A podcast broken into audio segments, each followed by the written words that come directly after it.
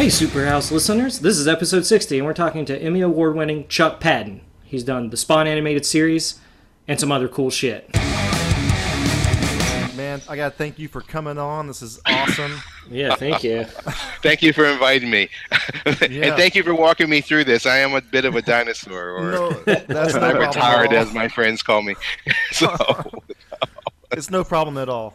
Um, so yeah, um, I told the other guys well, we met at Pasadena Comic Con and we talked for a good 30 minutes probably at your booth. was it that long? It was it was a bit. It was a bit. I was but it having was fun. So I, I honestly, I was like, you know, when you're having fun, you don't care about how long it takes. You know, how Yeah. long it's Yeah. been. So I was enjoying it. So. Right, right. Yeah, it was great. We were talking about X Men and all kinds of stuff. Oh I think yeah. The brunt of it was mainly X Men, I think. But um, Mm. we're all huge X Men fans here, and, and all the guys we've been all geeking out over your uh, your IMDb and um, all your credentials. Thank you. yeah. So um, anyway, just to kind of get things started, we were just wondering if you could just kind of introduce yourself, um, who you are, and what you've done, and what you're working on now.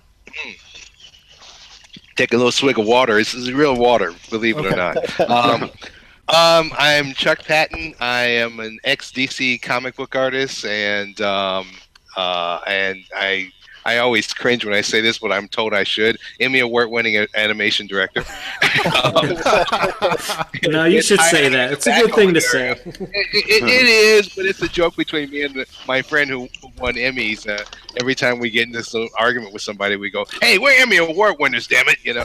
And Yeah, you should it lead just with shuts that. people up. I should. I should. It's like you know, never lead with your right, or something like that. I can't remember. That's why I get beat up.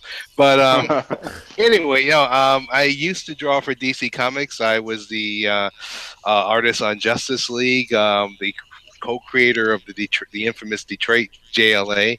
Um, which has taken me a good 20 years to accept. um, uh, I was also the artist on Teen Titans for a while, as a very short while, which I, uh, but I got to do a significant moment in Cyborg's life, so I feel like he's part of my my little uh, uh, 2D family, That's cool. um, as well as, um, and I've just interviewed, finished an interview for Back Issue Magazine over my contribution in the Vigilantes origin uh, that Marvin, uh, George, and I always put Keith Pollard in there because Keith Pollard was the guy who got me started, uh, gave me my my first um, directions on, on on becoming a comic book artist. So I always uh, like to thank him. Um, so. Uh, as far as my Emmy award-winning credentials, I was the director on the second season of Spawn, the animated series Yes. yeah. um, which uh, uh, I really enjoyed. Um, still stands up to the day as one of the Mhm. most, you know, um, adult animated things ever put on television. Um, as well as I've worked on um, Teenage Mutant Ninja Turtles. Uh, re- I revived that in 2003. Okay. Um, a lot of the harder edge turtle stuff you see, I brought into it.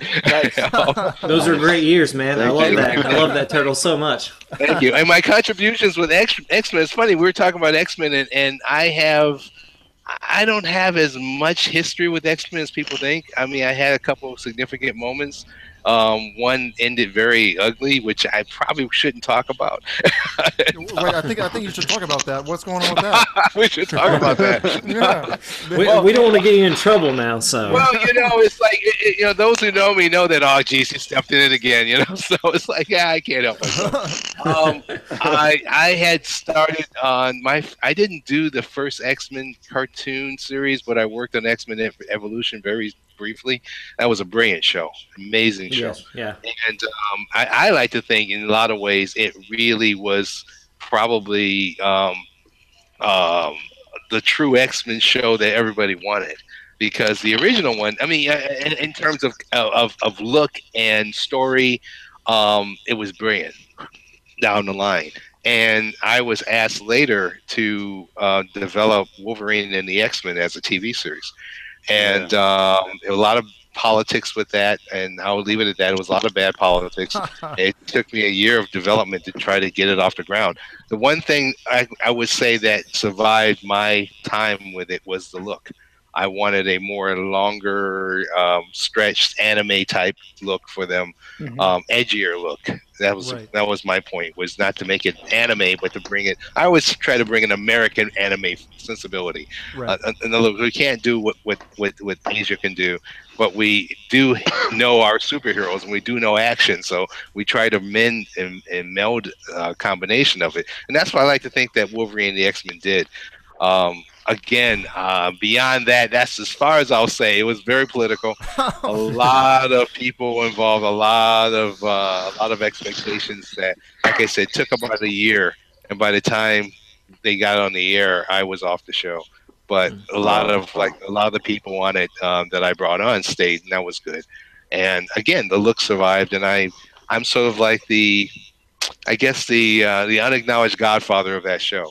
But That's awesome. so that's my time Yeah. in Wolverine. I, I'm really tough. I mean, it was one particular episode we are going to do where we we're going to do our version of Wolverine versus Hulk that I Wow. was going to reserve for myself Oh, to, to man. board. And um, by that time was when um, we came to a, a, a riff, and I Oh. was and I was off the show, which is too bad. I was I really wanted to do that one. The story was brilliant. It was really hardcore. Um, Marvel was wonderful uh, to work with. It was the principles I was involved with because it wasn't a Marvel show. Most people don't realize that. Oh, Marvel had given it a nod and sort of allowed them to have license of the characters, but it wasn't a Marvel animated show or associated. You know, it wasn't through them, and I think that was the major problem. Just through was- Fox? Oh, go ahead, Joey. No, go for it. Was it through Fox? No, it wasn't. It was through an independent. I mean, it, Oh, it- that was the sad thing. I think if it was, I think if it was any heavy hitters on it, the show would still be around. I think, in other words, if it was, I mean, one of the producers was telling me how he was friends with Hugh Jackman, and I was like, well, can we get Hugh to just say hi? You know, I knew there's no way in hell we're going to get him to do the voice, but I just wanted because Jackman has been famous, as you mm-hmm. know, up until Logan. Um, has been a huge supporter of not only X Men, of course, but to Wolverine. I mean, he is very thankful to the Wolverine fans, and very thankful. And he's, I mean, he's very um, open about, hey, he wouldn't have a career if it wasn't for the X Men movie. He wouldn't, Yeah. you know, if he wasn't picked as Wolverine. And, and honestly, best damn casting choice they ever made. You Yeah. know? Yeah. He really Yeah. You sells know, that whole it- franchise right at the beginning. It's amazing how you can go from a character that's supposed to be five foot two and hairy, you know, and Yeah. look like a cross between Charles Bronson and, and Yeah. yes, somebody wanted Charles, uh, uh, um, Bob Hoskins to play him, and I love I, Bob I Hoskins, remember that. but it had to be Bob Hoskins from 30 years ago to be able yeah, to Maybe right, the right, Bob right. years ago to Hoskins play. from the Super Mario Brothers. Yeah, well, e- yeah, even then, I mean, that Bob. age, I could. No, go for it. Say it. At that age, he was, you know, he was, you know, I mean, Bob. I ran to Bob once in the Borders, and his presence. I mean, he got you. He was just a tough little guy, Uh-huh. sweetheart. But you know, he couldn't move like Hugh Jackman moved. Right. Yeah. right, right. Yeah. no way, you know. So, so it's like okay, if Bob had a great stud guy, sure, you know. But but Jackman come came in and just made it his own, and we Yeah. now, you know, he is synonymous with, with with Wolverine. And when I was doing the show, I mean, as much as I maintained, I wanted that. I mean, to my mind, um, the Byrne era of uh, of X Men with Wolverine was my that was my Wolverine and um, I wanted that sort of ferocity, that short bad guy, you know, toughness. But I also, again, in the back of my mind, uh, I, I kept, you know, always keeping in mind how Hugh Jacks, Jackman essayed the role was great. So, Mhm. um, but again, that was that. That's my that's my one. I think that's a regret that I, I, I'll probably take to my grave that you know I couldn't complete that show. So. That's cool. And it was, Try and was get it your new one. idea? Was it was it your idea? Oh, I to, got a new um, put a uh, Nice. you put a trench coat on Cyclops as well, right? Yeah, that's what we were talking about. It. Yeah, because I was telling Yeah. you what the influences. It's funny because uh, I just saw Logan uh, last week, and um, and, and as much as I'm, I, I be honest, I'm not a big fan of James Ma- Mangold. Ma- Mangold, yeah. Mhm. Mangold. Um, I gotta, I do acknowledge and love his influences, and we both are big fans of the western. I mean, it's Right. not like I'm a big. I mean, he's obviously a big shot, and he's done several movies, but I'm I'm an aficionado of the western. And if you put, if you can bring any kind of a western theme to something, I, I'm a sucker for it, man. I'm with you. Right. I'm gonna follow. If you do it right, I'm gonna follow. If you do it wrong, I'm your enemy for life. And so, you know, watching Logan Jonah and knowing. Oh yeah, and Jonah Hex piece of crap. You know, it's, it's sad. It's sad because it's like you, to make a great western. I mean, I um, those who know me know I can name you 50 great westerns. Some you may Yeah. not have never heard of, from actors you may not have heard of or even thought of, other than John Wayne. Seriously, there there's so many great the, the, the idea of what a western can make. Um, there's psychological westerns. There are uh, noir westerns. There are, and beyond that, the weird westerns, which are not not that many. So, but bottom line is they have to work on the same principles of how a western works. So, um, my going into Wolverine the X Men, uh, even if you saw the poses, you would see that there was a. I mean, there was. I wanted them to feel like gunslingers without guns. Right. Oh, So okay, even in the okay. pose of Wolverine, I got him thinking, and because in my mind, again, visually, as much as I saw Hugh Jackman, I also thought, oh man, if we had Charles Bronson circle in 1965 playing him, that would have been perfect. you know, because I was I was a big Bronson fan, and so I wanted that attitude. Me and the uh, and my chief character designer would would have these discussions. So it's like, all right, when we propose him, I want him to feel that that sort of ready to go for the draw look. I want him to look tough. Mm, And so we, you know, he, he took off from there. He was he was wonderful. When we got to Cyclops, that's where it's like, all right, cool. Now we get to break the mode. Um, I didn't, you know, everybody stuck with the idea of the Jim Lee X Men uh, Cyclops with the straps, and uh, I never liked that. Um, my primes uh, again. It's like, eh, dude, he's a living weapon. What does he need pouches for? You know, if he's gonna pull out a bat phone or a batarang, I'm with you on that. Sure, a Cyclops rang, you know. But you know, the man is a living weapon, and to my mind, also one of the most powerful mutants in the world. That everybody sort of looks on and goes, "Oh, he's weak." He goes, "No, man, this guy is scary."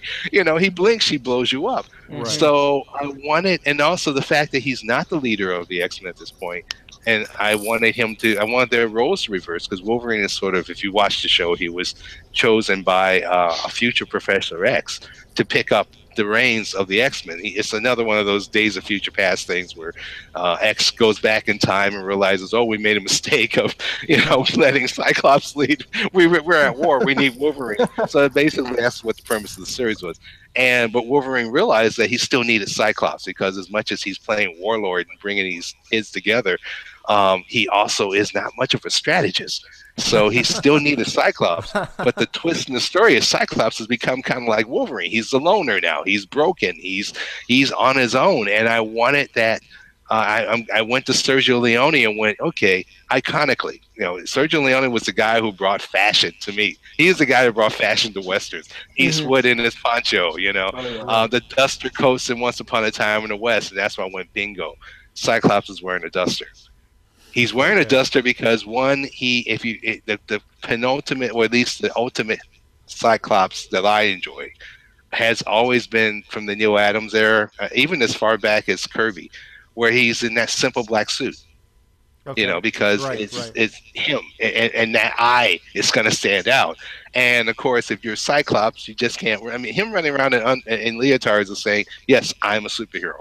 But when you're not a superhero anymore, and you just want to be left the f alone, you're going to hide in plain sight. You want to, you're going to cover yourself, and that's why I came up with the idea of the duster coat.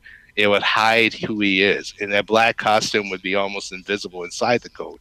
So in a way, we really wanted, we found a way to kind of bring this edgy, shadowy version of Cyclops, this dark ego, and put it out there and say, this is not a guy you want to mess with. Because when he flings the coat out, just like when Eastwood flings the, his uh, his his his um, serape out, that's when the blasting starts. And that was what, what I wanted. I wanted when he his coat opened, that's when he blasted blasted you.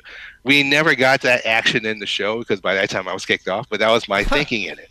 that was how we're going to play him when he fought Wolverine because Wolverine realizes it's going to be a tough love moment, and he finds him in this seedy hotel, and he's literally living living off the street kind of. And so when he does talk to him back and he puts the coat on, he looks at him and goes, "Interesting," you know, because he, he knows it's like, "Oh, so you've been riding in my territory now," and and it also let him come into the group, and and again the roles reversed where I wanted Cyclops to be not only respected but feared. I want him to be literally this uh, uh, this sort of unknown quantity. We always thought of Cyclops as Mr. Happy, or if not Mr. Happy, Mr. Mr. Empathy, and I wanted all that gone. I just wanted him to be the living weapon um, of the group. Uh, more than just blasting, but the idea that when he told them something to do, it was pretty much the best thing to do, probably the nastiest thing to do. And that was my vision on the show. That's where I really wanted to kind of keep this that kind of dynamic going. That he would be, I mean, like not only the roles reversed, but there were times when he would have that leadership thrust on him, and he would immediately reject it because it broke him. Uh, he felt he failed, and I love the idea of broken but strong characters um, because in their in their being vulnerable is their greatest strength. Weird, I know. Well, no, that's that's that's interesting. yeah. for so that was the that was the psychology. When I go into a show, that's very important for us to know this backstory before pencils hit paper. Um, with every show I've done, um, even with Turtles, um, when I did Turtles, and I was told the first question out of my mouth was, um, "Can I get rid of the Cowabunga piece of crap?" and they were like, "Well, can we play it down?" It goes, "Yeah, I want to. Okay, I'll go that far. I just want to put." In fact, we made it a, a, running joke that whenever the only one who would say Cowabunga and mention pizza would be Mikey, and Raph would be always behind him going, "Hey, we don't do that no more." you know, And Raph was always calling, "No, no, we don't. No, no, no, don't do that." you know, we're serious because I told him I'm bringing the ninja back to ten t, t, uh, to the Ninja Turtles. I played up. I said, "This is going to be that that that American ninja crap. This is going to be Sho Kosugi." In fact, no, it's not even going to be Sho Kosugi. I was throwing names at them. They were like looking at me like, "What?" I like, no, this is going to be Sonny Chiba. We're doing Sonny damn Chiba ninjas. Right, right, right, right. like, okay, I, I okay. check this out now, man. Yeah, well, that was the two the 2003 um, Ninja Turtle series from Four Kids Okay. um, when we revived them. I mean, it was. Um, I'm I'm very proud of that show because I see the new one now and it's very nice, very beautifully done. But Mhm. they're just playing up riffs that we did, that we set up, which I'm Oh. glad. I mean, they maintained it. It's good. Um, I was always afraid that Turtles was going to slip back because honestly, Turtles was uh, when it became that piece of loving Cowabunga is what got them into the public eye, and Right, everybody saw them as these fun hip guys. But they forgot the comics are very dark. And when I was asked to do the series, that was the first thing they told us was, you know, because Peter Laird was more or less in charge. Um, Eastman and him had made a deal where um, Peter took over the property for a certain amount of years or whatever. I forgot that it was a weird deal, but basically it was them separating as partners, but kind of being supportive. you know, one guy takes over, then he'll give him money or something like that. But Peter was the man, and Peter wanted the darker edge turtles from the comics. And I was on that. I mean, again, hey, you don't do Spawn and not understand darkness. So it's like, okay, yeah, yeah, you know. And I like, and I like edgier stuff, and I miss that kind of stuff. Uh, not necessarily blood and guts, but just adventure in in animation for kids animation. Um, uh, action shows that I grew up on were, you know, Jonny Quest and Space Ghost, and we didn't have that coming into the '90s. You know, everything was sort of softened up, and and, and, and, and I've been working in the '90s in animation. Have been a have been guilty of doing some of that softening too. But when given turtles, um, I was allowed to be as expressive with them, with them as we could. Um, you know, we couldn't be bloody, but we really had. I mean, we had shows where we had like 15 minutes of just battle. You know, them Right. battling. You know, there's a Die Hard moment where they go into the uh, uh, Splinter's building where they have to fight up the stairs, which I really enjoyed Oh, so we were kind of before we weren't we weren't we didn't get to be the raid but we were before the raid. And that was kind of cool you know? I mean that was the stuff i looked at. I, I i was a big fan of shaw brothers big fan of zatoichi and Mhm. sonny Chiba's ninja films um, martial art films in the 70s that was my blood red blood. When when westerns when i grew up and westerns start being interesting i moved into martial arts as a kid so the, as my father used to call them the chop sakis where I, that was our thing so there, there's not a martial art movie I haven't seen. There's some I haven't, but I know a crap quite a bit. And so I brought that in there. I brought that that five deadly uh, uh, the five deadly venom feeling to the turtles. And oh, that was the bottom line. The backstory of that was okay. They wanted the turtles from the from the comics, and the thing I wanted to emphasize was that these are three brothers or four brothers rather. It's their family. Right.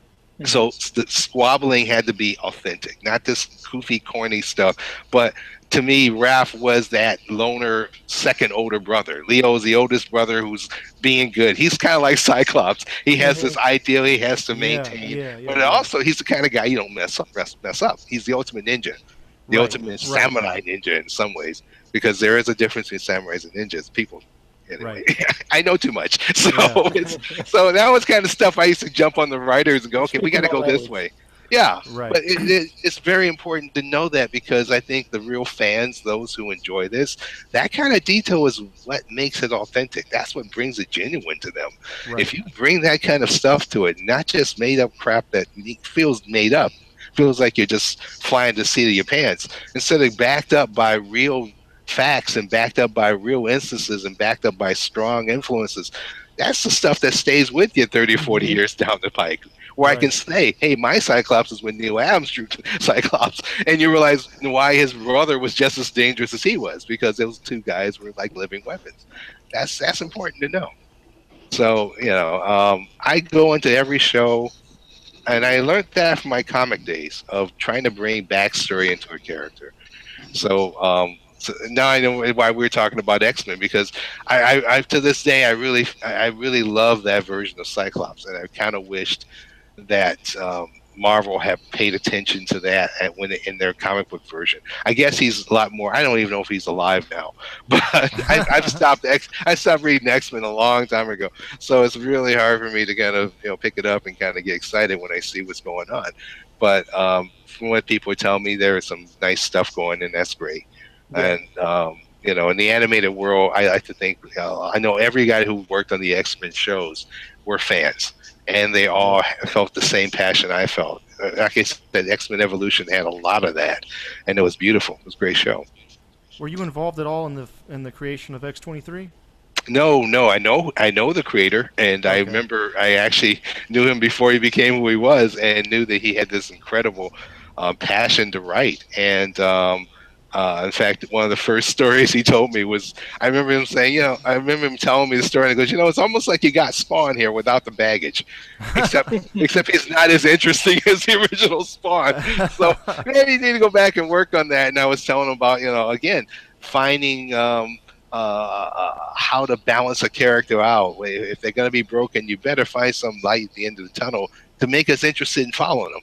And Right. he listened and learned from a lot of different people. So when he came with X23, by that time he was an exec in, in, um, in animation, um, uh, working on the X Men Evolution show.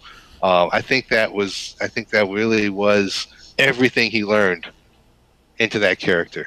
And so I know him. I have. I wasn't. I wasn't involved with the show, but I know him well. He's a hell of a guy. Um, that's a hell of a character. Um, yeah. Especially it's wonderful watching it and watching her and Logan and going, wow, Yeah. now this is fresh. Yeah. know, this is taking an old idea and making it fresh. She's, she's great. She's great in it. Whenever uh, I saw the trench coat on X Men Evolution, I thought maybe that was a, a Matrix influence, but it's interesting to hear you say it was a it's a Western uh, influence. Actually, that's that's really cool. Well, remember this is this was my not X not on X um, not on um, X Men Evolution. I did that version of Cyclops for Wolverine and the X Men. Oh, that's right. I'm sorry. Uh, no, no, I just want to make sure because I know too many Yeah. of the guys who worked on Yeah. X Men Evolution. Yeah, go, What's he talking about? Chuck's taking credit for things he didn't do. I apologize right now. I No, apologize. no, no, no, no worries. I, I, I just know it's dangerous when you know too many people. you know, Yeah. And um, now X Men Evolution. The interesting thing about that again is um, the costumes. When they went into the costumes, my friend Frank Paur, uh, again, is a, a, more of an aficionado of the X Men uh, than I am. And again, but we both had that same sensibility. Is you know Neal Adams' costume, that dark costume for the X Men. Um, well, he, by the time he was drawing them, they started getting more colorful. But he always kept that dark suit for for Cyclops, and I think that was a really nice school uniform feeling that Frank took and went off with a, another designer and they played it out. And I think again, when I look at X Men Evolution, it's like, wow, that's the true X Men. That's kind of if it's going to evolve from the comic, this is where it goes. And um, but for me, yeah, I mean, the trench coat was so. I mean, to my mind, it's not a trench coat; it's a duster. you right, know, right, a right, duster coat. Yeah. And it's funny because if you know the movies, you realize that when Leone got the duster coats, in reality, in the old west, they were a lot cleaner looking, a little stiffer than what he Oh. did in the movies. He had them weathered even darker and made them much more uh, pliable. So when the wind blew, the, the tails would go up because that's the point of a duster was to kind of keep a cowboy from being uh, hit by too much dust. So it was heavy, but he made it a lot more, you know, like uh, like a trench coat. And um, from there on, everybody who ever done a western did it the same way he did it. so it's kind of funny because we see a real a duster. Those things are big, they're stiff, heavy Right. and uh, but it, uh, visually, you know, they just look better when they're softer and more mysterious and that kind of thing. And that's what I wanted for again. That's that key word, it's mysterious. I wanted to bring mystery back to Cyclops. So if all the X Men when we revised them, you know, putting him in a coat was like, oh, it was kind of taboo, which is another reason why I love doing it. Um, it gave him a different. When we do characters in animation, we think in terms of silhouettes. So that let's say they're standing uh, proverbially with the spotlight behind them, and you can't see the features. Their silhouette should tell you who every person is. Each person is and That's separate awesome. from the other guy. So to me, it was like if we just had a skinny guy standing there, you go Cyclops, yeah, whoopee. But putting him in a coat and with a high collar will make you go, "Who the hell is that?" I thought he was multiple man or something, right? yeah, yeah, yeah, yeah. Gambit. I want to, yeah, and even and Gambit was another perfect example. Yeah, again. Uh, Gambit, you know, but if without a stick, he isn't Gambit. So I wanted that. I wanted that. What the fuck? Can I curse on this? Yes, you can. Oh, Yeah, yeah. okay, totally. cool. of course. All right, good. All right. oh, I feel so much better now. Yeah, yeah, yeah.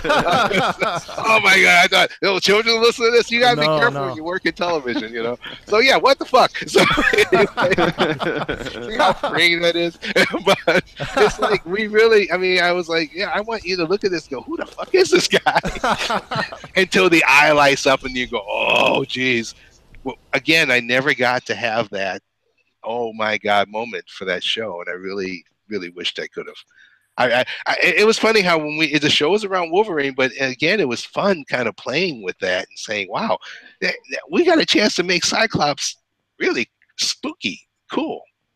It's interesting And- how he can like change like that because the the version I grew up with, he's he's basically Superman on the team with eye blasts only. You know, like Yeah. Leonardo, like you said. But Yeah. like recently in the comics and and what you did with him, y- you guys were like, oh, it's he's not really like that. He's kind of got a darker side, and you wanted to ex- exploit exploit that. Maybe not darker, Wait. but the loner the loner side more, I guess. It, it becomes dark because you're separated. He becomes the outsider, right. and and in reality, okay, look at the X Men. They're all outsiders anyway. right, right, right, right. That's the whole point. And Cyclops has always been uh for okay, this is I'm gonna go from he's from teacher's pet to um to daddy's little boy to you know he, there, there's this this expectation put on him to maintain Charles Xavier's vision and to be the, the epitome of all X-Men. The pressure is tremendous especially when you know his girlfriend is actually three times t- uh, more powerful than he is. And she gets taken into the dark side right. um the love that wolverine has for jean is divisive because Jean feels a little, you know, something for Wolverine, especially in the movies. It, there's a lot Yeah. of pressure on this guy that even with all of his strengths of being whatever, I, I relate because it's def it's difficult to stay, you know, to maintain that that that position you're in when you want to just be able to say fuck it man i want to be in love. I want to run i want to take the day off. I, I want to run out of class. I, I don't want to be the leader today. And all it takes is one Yeah. little tragedy one little crack.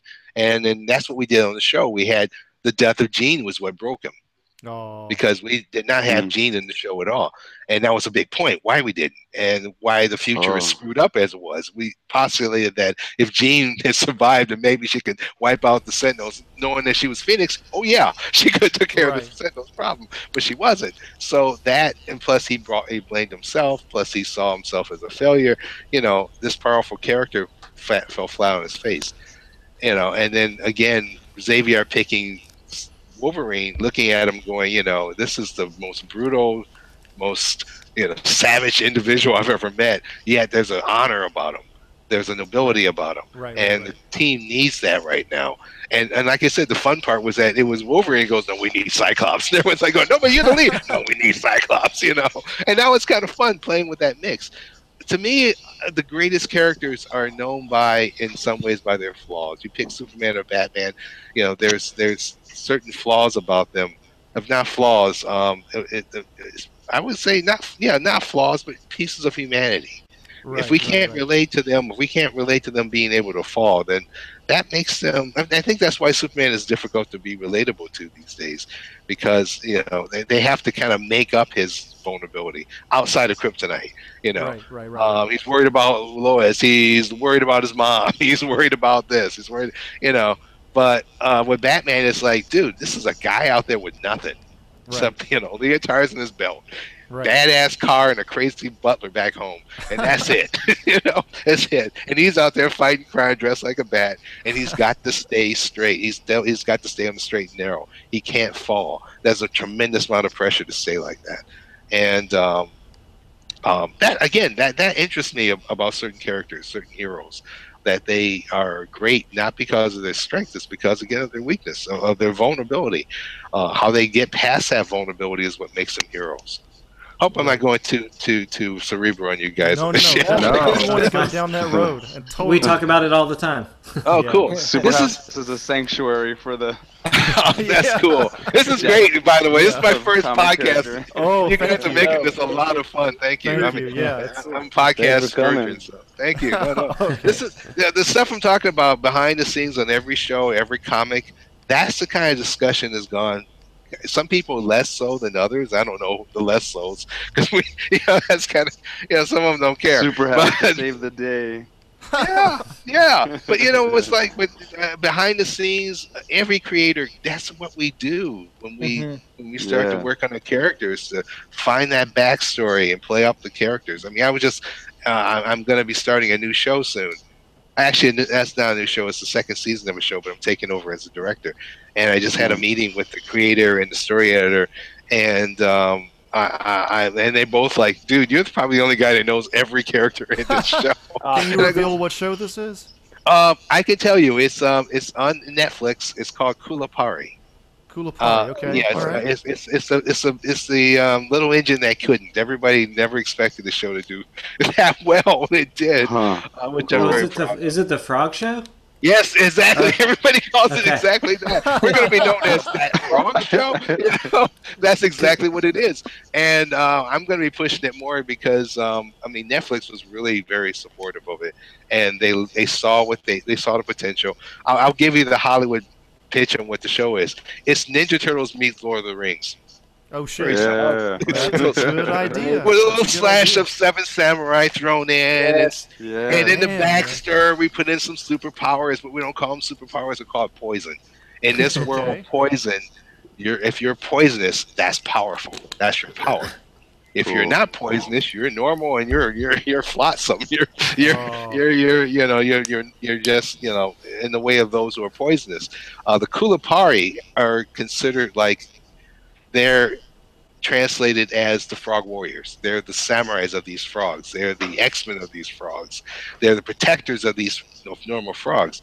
In this world where there are evil scorpions, I, I just told the the writer that you have to look at their scorpions like the Klingons. These guys are Oh. bred for war. Their Yeah. bodies are weapons. In fact, I eliminated a part in the script and he goes, well, he picks up a sword. He doesn't need a sword. Dude's got a, like an eight foot stinger over his head, two huge massive pincer claws for hands, Mhm. and little dainty hands to pull you in when the cleansers break your neck. That's that's why they're proud of who they are. And the only guys I know walks around like that are Klingons. So so I'm using broad strokes like that. Also the samurai were like that. but that's how we portray them on the show. The the, the, the scorpions are the this massive warrior race that had almost taken over the out outback. You got to look at this world like it's anthropoid uh, animals and insects, but it's they're on human level. So it's very fantasy oriented. That's why it's Lord of the Rings, and um, the frogs have have been.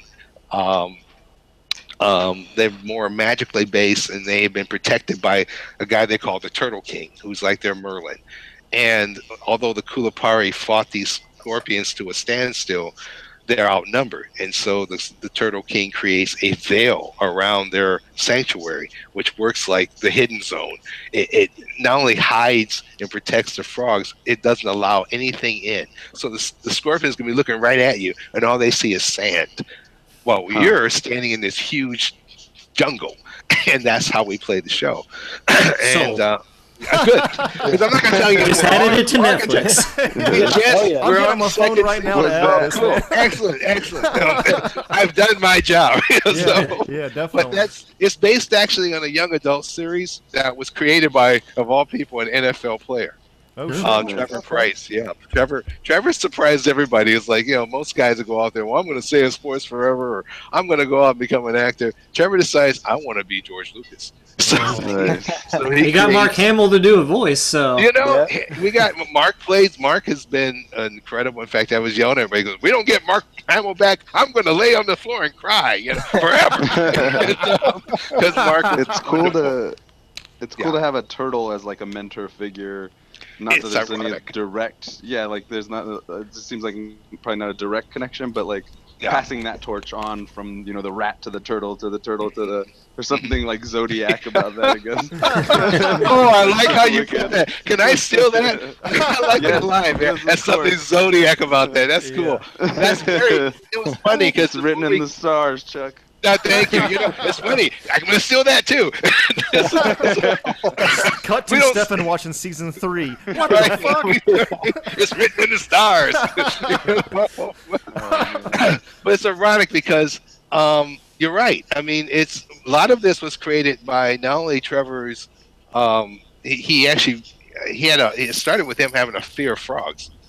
Because he grew up in the South and he kept seeing them. And I, my father grew up in the South. South. He used to tell me stories like when it rained, it would grab. I mean, depending on the weather, frogs are picked up and thrown all over the place. So they'd be literally raining frogs. And it's kind of creepy because these poor guys get wiped out. And Trevor saw that as a kid and it freaked him out. But I guess he, it, it fascinated him so much. It always stayed in the back of his mind about frogs. There's something about them. Huh. And then he went to Australia years later um, after being an NFL star and stuff. And he heard about Aborigine mythology. And these Oh. are people that have never been given enough credit in uh, of their mythology, looked on and been given any uh, as much um, uh, attention as other Right, mythologies right. have been. And that's when the whole idea of poison came because they saw this. Most people see poison, go, "Oh, bad, bad." There, they were like, "No, poison's power." You know, I mean, you got a powerful thing and powerful frogs who carry this poison, and then things just went click for him. He heard that and went, "Whoa." and he like it, he was always uh, fascinated by you know of course Star Wars like we all are, and the mythology of that, and that's when he created Kulipari from. And uh, also, also there's an old folk tale of the scorpion and the frog Yeah. that plays so huge. That, that actually snuck up on me because it was so obvious. Like, You're not actually playing that up. And he's like, Yeah, yeah, I took that too. you know the story. It's, it's an old story that's been translated. It usually involves a snake or a scorpion. And it's the usual story of the animal being asked to do something outside of its nature, and then it winds up stinging you, and you go, "Why'd you do that?" And it goes, "Dude, I'm a scorpion," or "Dude, I'm a snake." That's what translates to. But Mhm. he played on that, integrate that into his Kulipari stories. And so when we were picked to do it last year, we were actually going to do them as three separate movies, direct-to-video movies. And uh, Netflix heard about it. Uh, he was talking to other networks, uh, Amazon and Hulu, but Netflix, which amazed me how these guys operate because they just know. They, they- remind me Cool. of when we used to work with HBO. They told us back when we were doing Spawn how you know we don't care what you guys do as long as you sell cable. you know, so if you make it good, we're not going to sit there and go, I don't know, you know, it's too dark. They're going, no, there's an audience for dark. We want that. So Netflix is kind of like looking at that and going, hey, this is kind of interesting. It does, it comes out of nowhere. It's not hooked with comics. It's not hooked with Lucas. It's not hooked, you know, this is original. And they greenlit our three movies into 13 episodes. So we Cool. broke down the movie, became a TV series, did our season, um, went on the air. Had I had no idea um, at that time I was actually working as stu- storyboard supervisor. Under Oh. the, the original director was a guy named Tad Stones, who was the creator of Darkwing Duck, and. oh yeah. And uh, uh, also, he also did the uh, the Hellboy um, uh, animated series. Awesome. Um, Oh. Yeah. At that time, when he was doing uh, that, I was actually doing Spawn. I was doing another Spawn movie that unfortunately hasn't was never released. But um, um, so yeah, that's another story. um, but, I mean, the irony is that the, the movie that Todd is talking about is kind of the one that we worked on, except he's making it in live action. So, but that's that's another story. But anyway, so Tad was put brought in to um, supervise Kulipari, and um, the show was being played a little. It was played action adventure, but a little more comedy than what uh, Trevor Pryce, the creator, was looking for. So I was asked to come in and you know edge it up, so which we did. and uh, Trevor was ecstatic because I was like, you know, I want this to stand on its own. He kept bringing up Korra, and I goes, Korra is great. Korra is wonderful as Korra, but I want Kulipari to become Kulipari, Right, not right, right. Korra. Yeah. Raw. You know, that's what you do with a, a property. That's what we should do, and it did. It became his own thing. It's uh, it's slow at the beginning because we have a big story, but as we open up, it gets hard edged and fun. Um, not blood and guts, but adventure. It's Okay. it's really a fun series. Anyway, that's what I'm heading up this season. Yeah. So um, uh, I'm excited because we got some nice new things coming up, and um, I'll be. I'm hoping we get Mark back. I would love to work with him again. I actually had work on Mark on on my my Spawn movie I was working on. Mm-hmm. We had picked Mark to be um, Twitch of the infamous Nice. Sam and Sweet. Twitch. Uh-huh. Mark Yeah, was yeah, Twitch, which was hilarious because he was trying to do these voices, and we were telling him, Mark, Mark, just do you. And he was like, Really? You want my voice? He goes, That's the voice. That's the voice. he was just doing himself as Twitch, and he was great. Kind of an Lost older Luke Skywalker. Just do that. Kinda, yeah, pretty much, pretty much, you know. Not Tosche Station. He'll say, "We're going down to Manhattan to do something." It's like you know, his voice cracked. That's the one we want. But he's great to work with. He is such a, uh, an amazing talent. And we also had Keith David Oh, on so awesome. Kulipari Nice. playing the Spawn. evil Marmoo. Made He's the, man. he's the he's yeah he's the Genghis Khan of scorpions. and this guy, you hear Keith David's voice, and you just go ah. I was at a panel at one of the Comic Cons uh, where Keith David was talking, and he said to this day that Spawn was his favorite thing he's done. when so we were doing the movie, he was actually when we are doing that second movie that you unfortunately won't, won't see. Um, Keith was not in town when everybody else was being recorded. We had a huge cast recording, and he unfortunately couldn't be there because Keith works all the time. Yeah. But he made it a point, you know, he, and I'll try to do the Keith David voice. I don't care where I am. You call me, I'll do it over the phone. yeah, yeah, yeah, yeah. He loves Spawn, man. get him He over the phone. Spawn. You know, he would do it. We were laughing. It's like Keith, we got Spawn. Spawny, yes. Only him and Todd would call it Spawny. You know. Spawny. So, so, but he was. Yeah. It's just. It's just absolutely. You cannot do that guy without him. We actually had Michael Jai Wright White play Mm.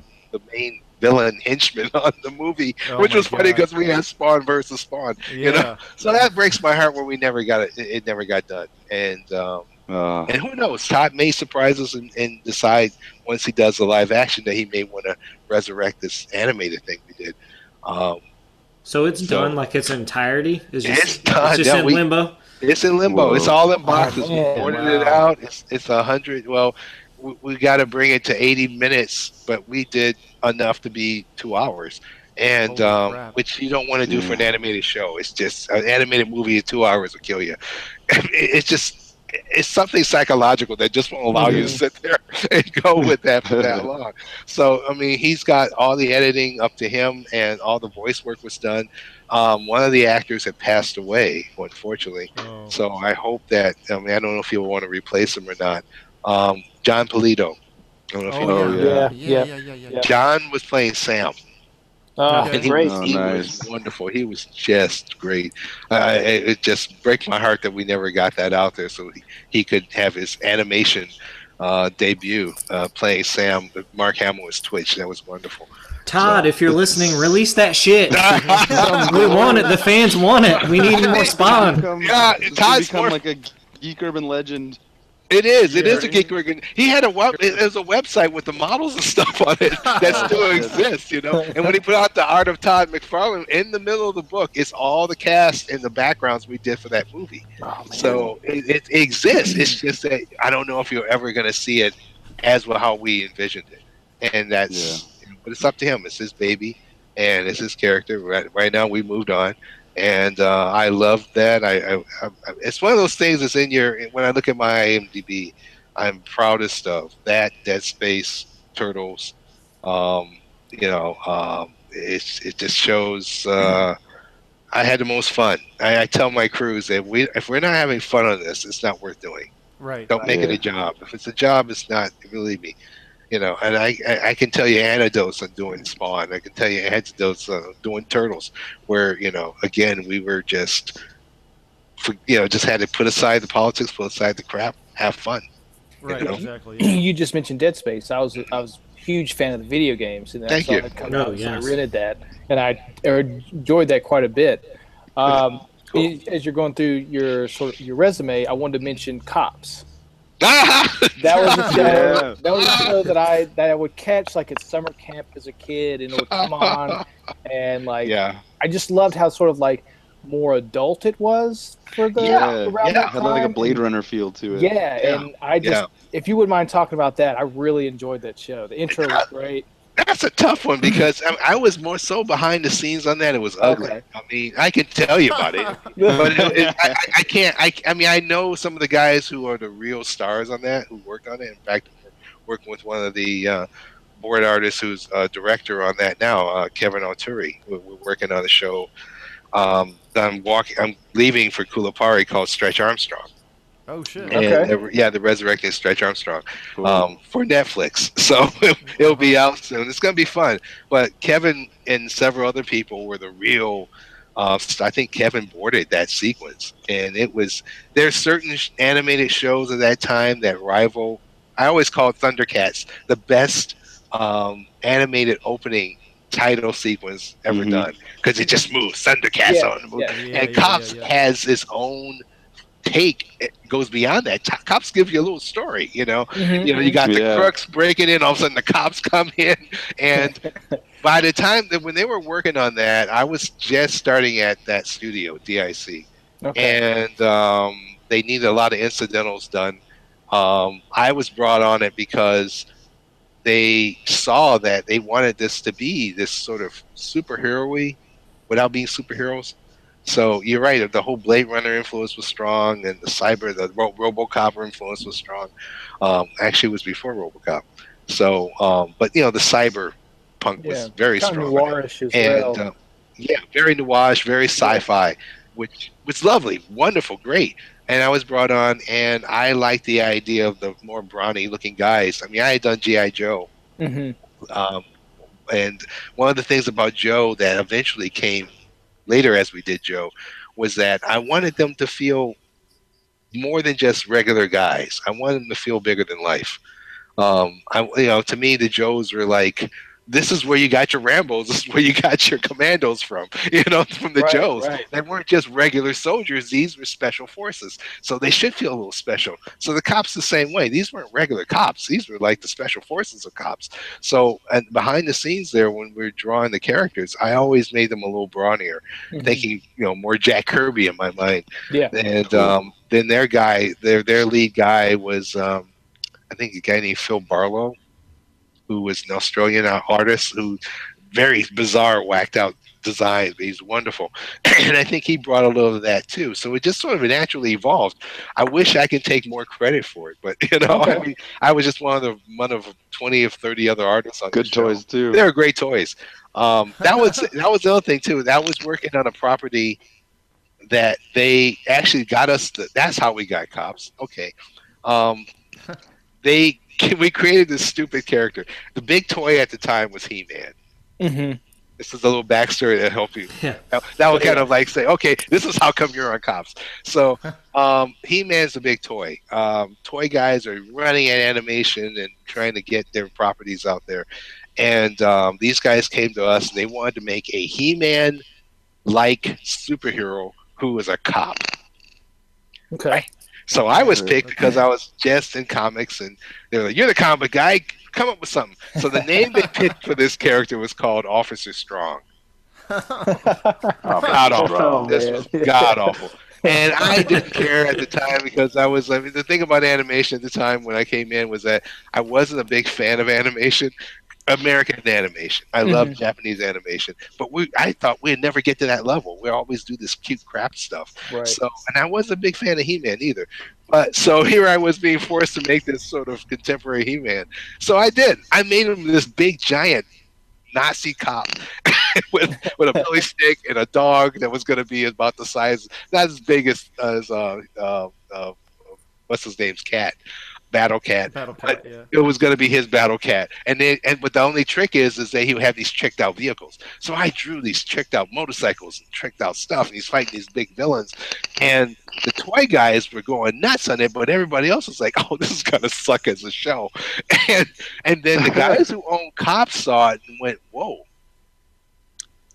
If you took this and played you know because i made it very contemporary. Like this is the marvel marvel universe uh, a version of new york again um, and i took it and they looked at it and went no no let's make this blade runner. Let's blow this up. So they took what we did shoved it which i'm really glad they shoveled it. I should say shelved it but we shoveled it away. And they redesigned the show. The idea with better writing to cops so that's how I got associated with that. But it was funny because everybody would see Officer Strong, and the artists were all cringe, and I would cringe. But by that time, I had left JLA. It's like, look, if I can create vibe, I can create this thing. so, so, uh, but when they started doing the designs for cops, it was like, oh man, this is better. This is so much better. So that's how I got associated. And then I was put on the show because of my work on Officer Strong, and then uh, from there, I got put into development because of my work. So for the next eight years, I was behind the scenes at DIC. Just about every show that came down had I was had I had a, uh, a hand on, uh, especially if it was action adventure. Awesome. Awesome. That's a Um, long way to tell you how I got yeah, caught. and they're great.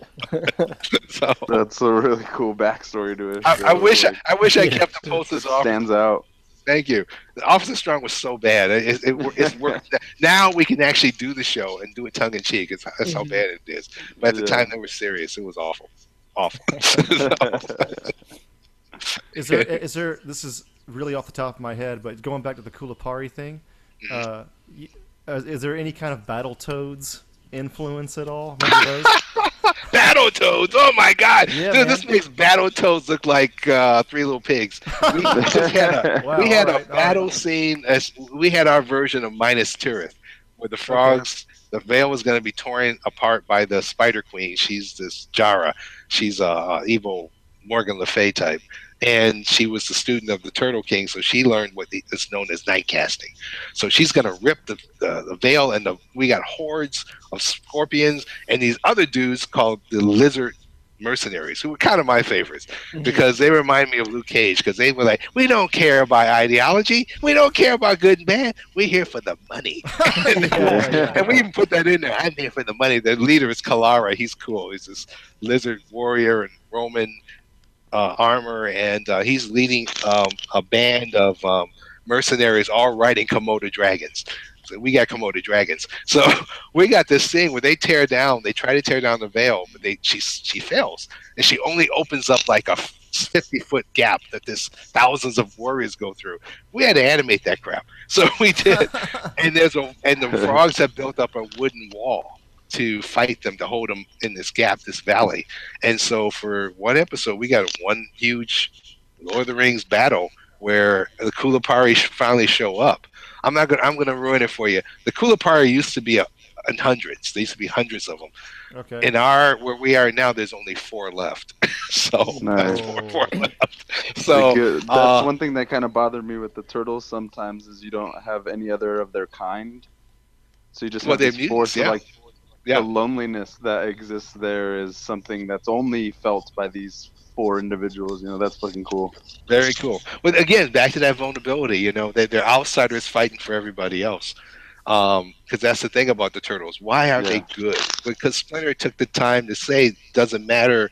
You know how people see you is what you do. You do Yeah. this. You know, right. and that's a that's a true Bushido way. And and with the Kulipari, it's like, look, there's only four of us, but with our poison, each of us is worth 50 men. Where it's still okay, it still comes out to them four with their 50 man per person power against thousands, and we have them fighting like crazy, and they do up to a point. You know, well, you have to watch the show. So Yeah. to give you, a, we have lots of battle toe moments. I mean. It's called Kulipari because these guys are warriors and um, they're led by a kid who. This is where we bring in our Three Musketeers influence. Um, the character Daryl is a um, he's the main character of our show. His father was Kulipari, but he didn't pass on the poison to him. It skipped him and went to his three um, triplet siblings. But he's a normal wood frog. But he trains with an old Kulipari, that's Mark Hamill, named Jir. And so in my mind, it's like, if, okay, look at the Kulipari. It's like the like Shaolin Temple, but Daryl Mhm. is Bruce Lee. he's he's Oh. learned how to fight, and that's what freaks out the cooler Kulipari. He's going, you don't have powers, but man, you're smarter, you're, you're nastier. You know, you know little sneaky things. You know, because he learned he has to compensate, and that's our hero of the show. So Cool. um, that gives you an idea. So yeah, battle toe. We do our own battle toes here. we got our own little thing. So hope you enjoy it. Definitely. Yeah, I'm gonna watch it. Yeah, that sounds great. for sure. I'm pretty proud of it. Obviously, it's, it's just you know, Tad did a magnificent job that first season. It was uh, again, we had nothing. We have the books and the show looks a little significantly different. The characters are the same, but we put more of an animation uh, approach to it, where we bulked up certain characters and brought a little more personality to other characters. But it's essentially, you know, it stands on its own pretty strong.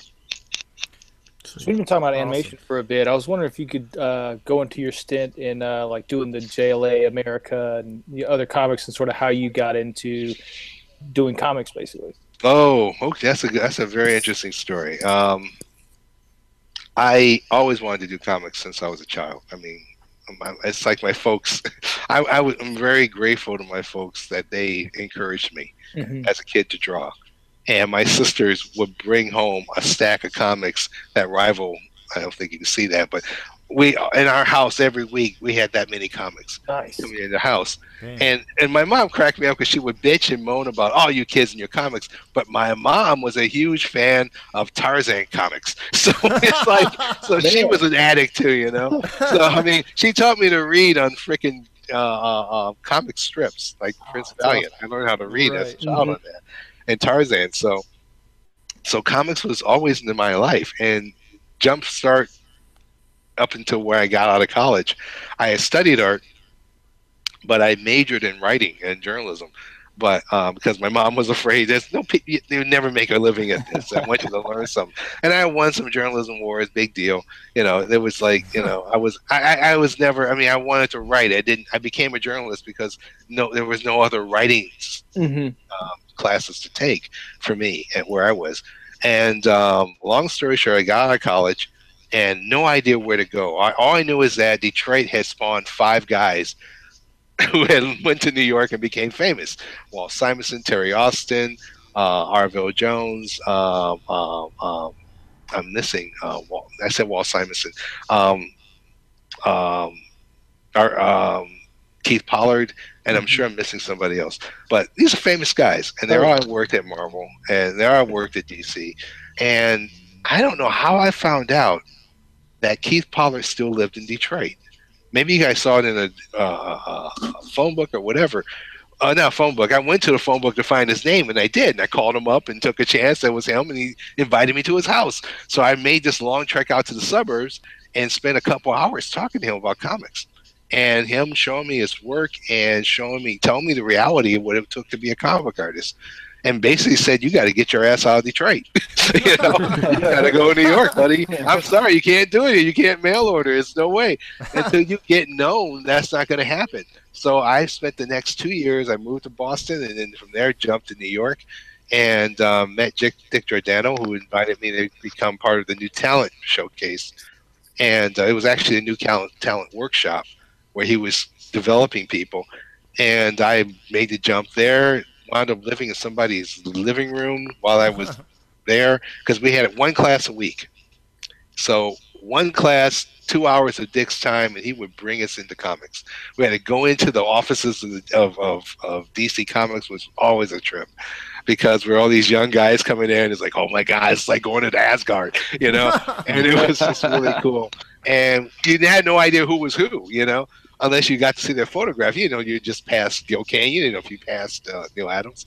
Um, but um, and Dick would sometimes bring these people in to say hi, which would blow you away. But I remember he was always tough on me. He was always he he said something to me that I used later on my own people. I would draw a page and he look at it and go, Patton, you went out of your way to be boring. And, I you know, you and, I would keep doing it, keep doing it, keep doing it, because that's what he'd give us assignments. And every week we'd come back and he'd show us, okay, I'm gonna give you two pages of script, see what you can do with that. And so this went on for like a year, maybe six months. And then one day, it used to be that when somebody screwed up, Dick would take him out of the office and we wouldn't see him again. and um, so you're like, oh, geez, you know, takes you out. And I remember one day he was like, Patton, follow me. And I'm like, and we had went from a class of 30 guys to 15 at that time. That's how many people went through there. Some actually went off to get jobs. Some of them were good enough to get jobs elsewhere, like at Marvel. And some got asked to go because they just weren't going to get better. Mhm. And I thought, oh, geez, here it is. I, I was boring once too often. He's asking me to leave. Except he's taking me into the inner offices, not the out, not to where the exit is. I'm dumb. I'm like, oh, maybe he's going to chew me out in his office. so he takes me to his office, and who's sitting there is Len Wein, Marv Wolfman, and Oh, George Awesome. Perez. man. Perez and Wolfman are working on pages, well, because Len was their editor, and they're like, "Yeah, Dick thinks highly," of because Dick goes, "Here he is, I gotta go," and leaves me there. And I'm like, "Oh shit!" So they, and George goes, "I see all your stuff; it looks good." I'm like, "Huh?" You know. so they leave, and I'm still thinking something's gonna happen here. I'm gonna get kicked out. So Len starts asking me these questions like, "Yo, so Dick says you're the fastest guy in class." I go, "Huh?" he did. He just says I'm boring sometimes. He goes, "No." He says you're good. He just keeps you on your toes.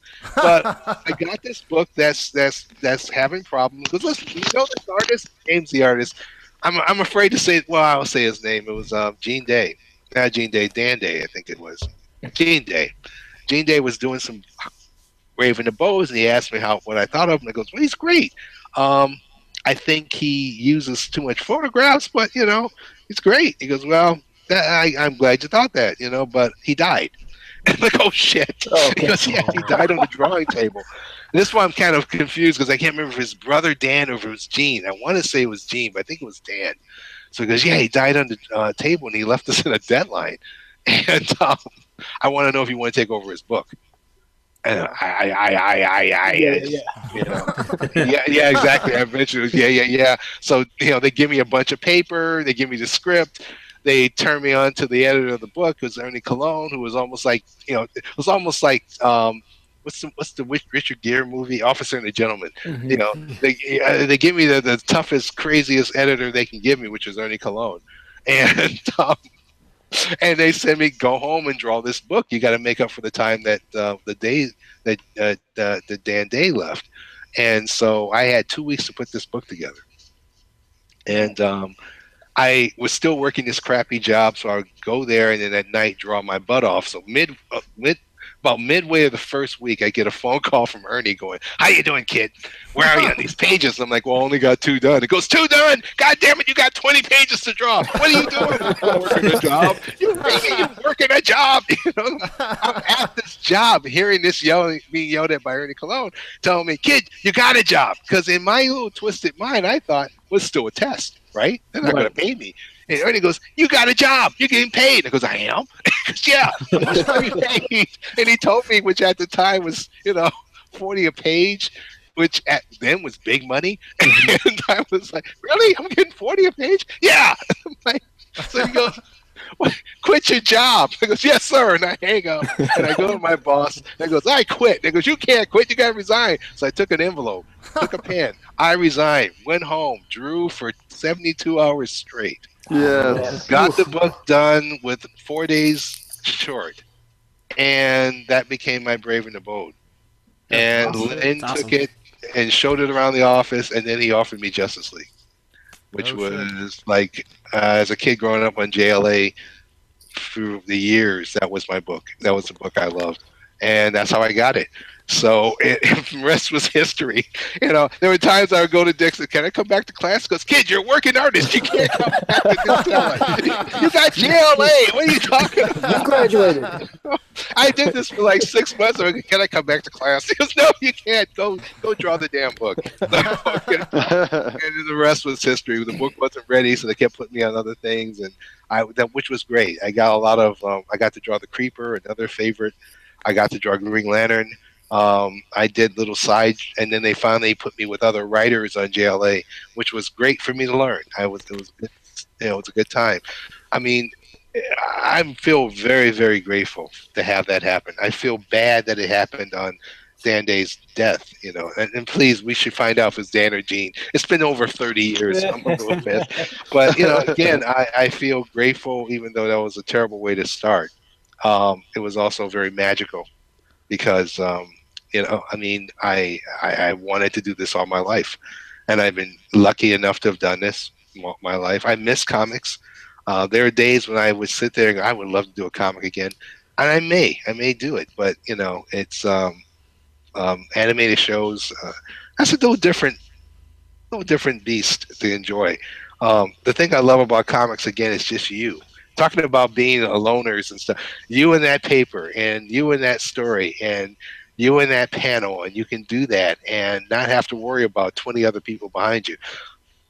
When I did those books, those first few books, I had to work. I got to work with some amazing people um, inkers. Later, as I got JLA, I went through a multiple bunch of inkers that didn't quite fit with me, and that kind of broke my heart. and Kind of made me look around for other things to do. But at the beginning, I couldn't ask for anything better. It was wonderful. That's Hope I answered that. so, Yeah, no, great. Thank you. You're welcome. Do, do you have an idea for a book that you like, a comic that you would like to do, or like a fran- like a ongoing Oh, yeah. series that you're like, you know what, I re- they really need me right now, or something. You know, it's funny. I tell people now, I wish I had my head, the head I have now, back then, because um, it, you know it's wonderful. It's great to draw those books, and and, and, and I just got to where I don't want to draw Batman now. I mean, I love Batman to this day, and I love seeing other people. Um, Greg Capullo from Spawn is drawing Sp- Batman, Yeah. and I can't think of anybody who was wonderful to draw Batman. Um, there are other people out there who do magnificent jobs, but honestly, if I'm going to draw comics, I'd rather draw my own. Mm. And I have it Yeah. in back of my mind several books I like to see done with the same thing you're saying. This book is not like that, so I like to do that. That I encourage anybody, a lot of the young artists I work with, when they want to do comics, and I sit there and go, "Don't be the guy who want to just do X Men. Be the guy who has a story to tell." That happens Right. to draw X Men, Yeah. and I wish I got that speech back in the day, you know. But uh, but Dick wouldn't let me go back to class, so I could never get that speech but uh, um, that's how I feel now. It's like I'm grateful that I got to work on that. I worked on Brave and the Bold uh, animated series, which to my mind is still the greatest Batman animated show out there, next to Batman the animated series. So I got to draw a lot of the characters again that I used to draw in DC or wanted to draw in DC, and um, you know, it's like you get to where if you're a real creator, then you want to start feeling your own muscles.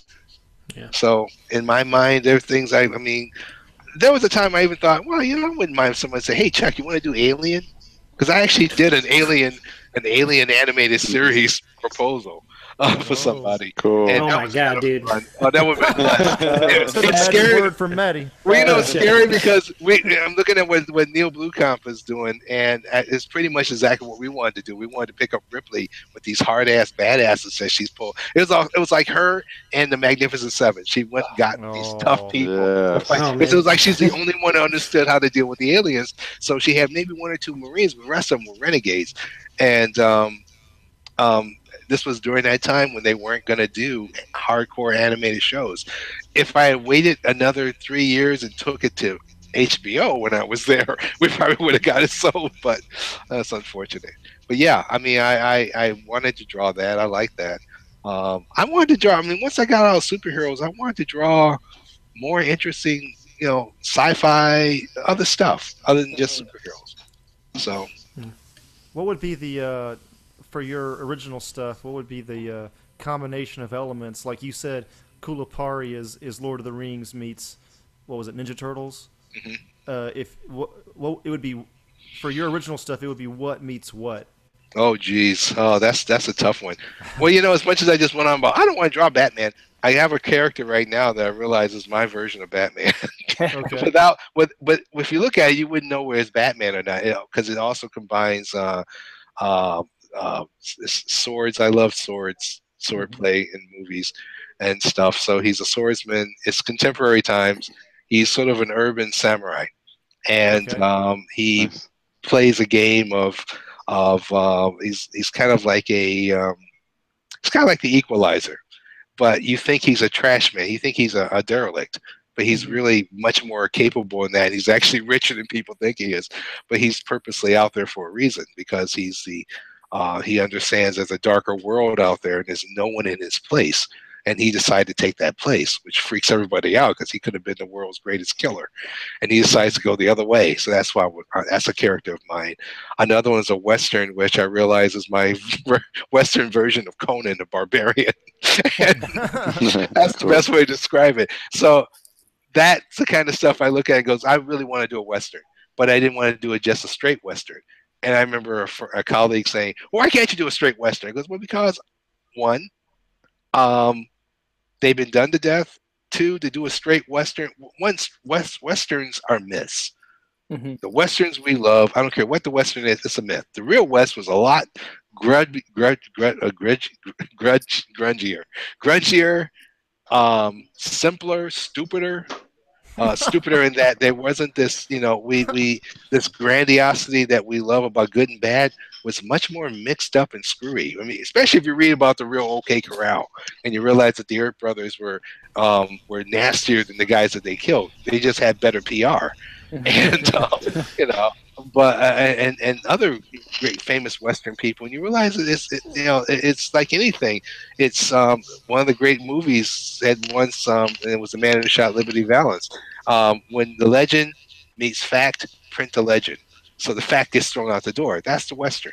So to my mind, if you're going to do a Western, you have to bring it to mythic proportions. You got to bring it outside norm.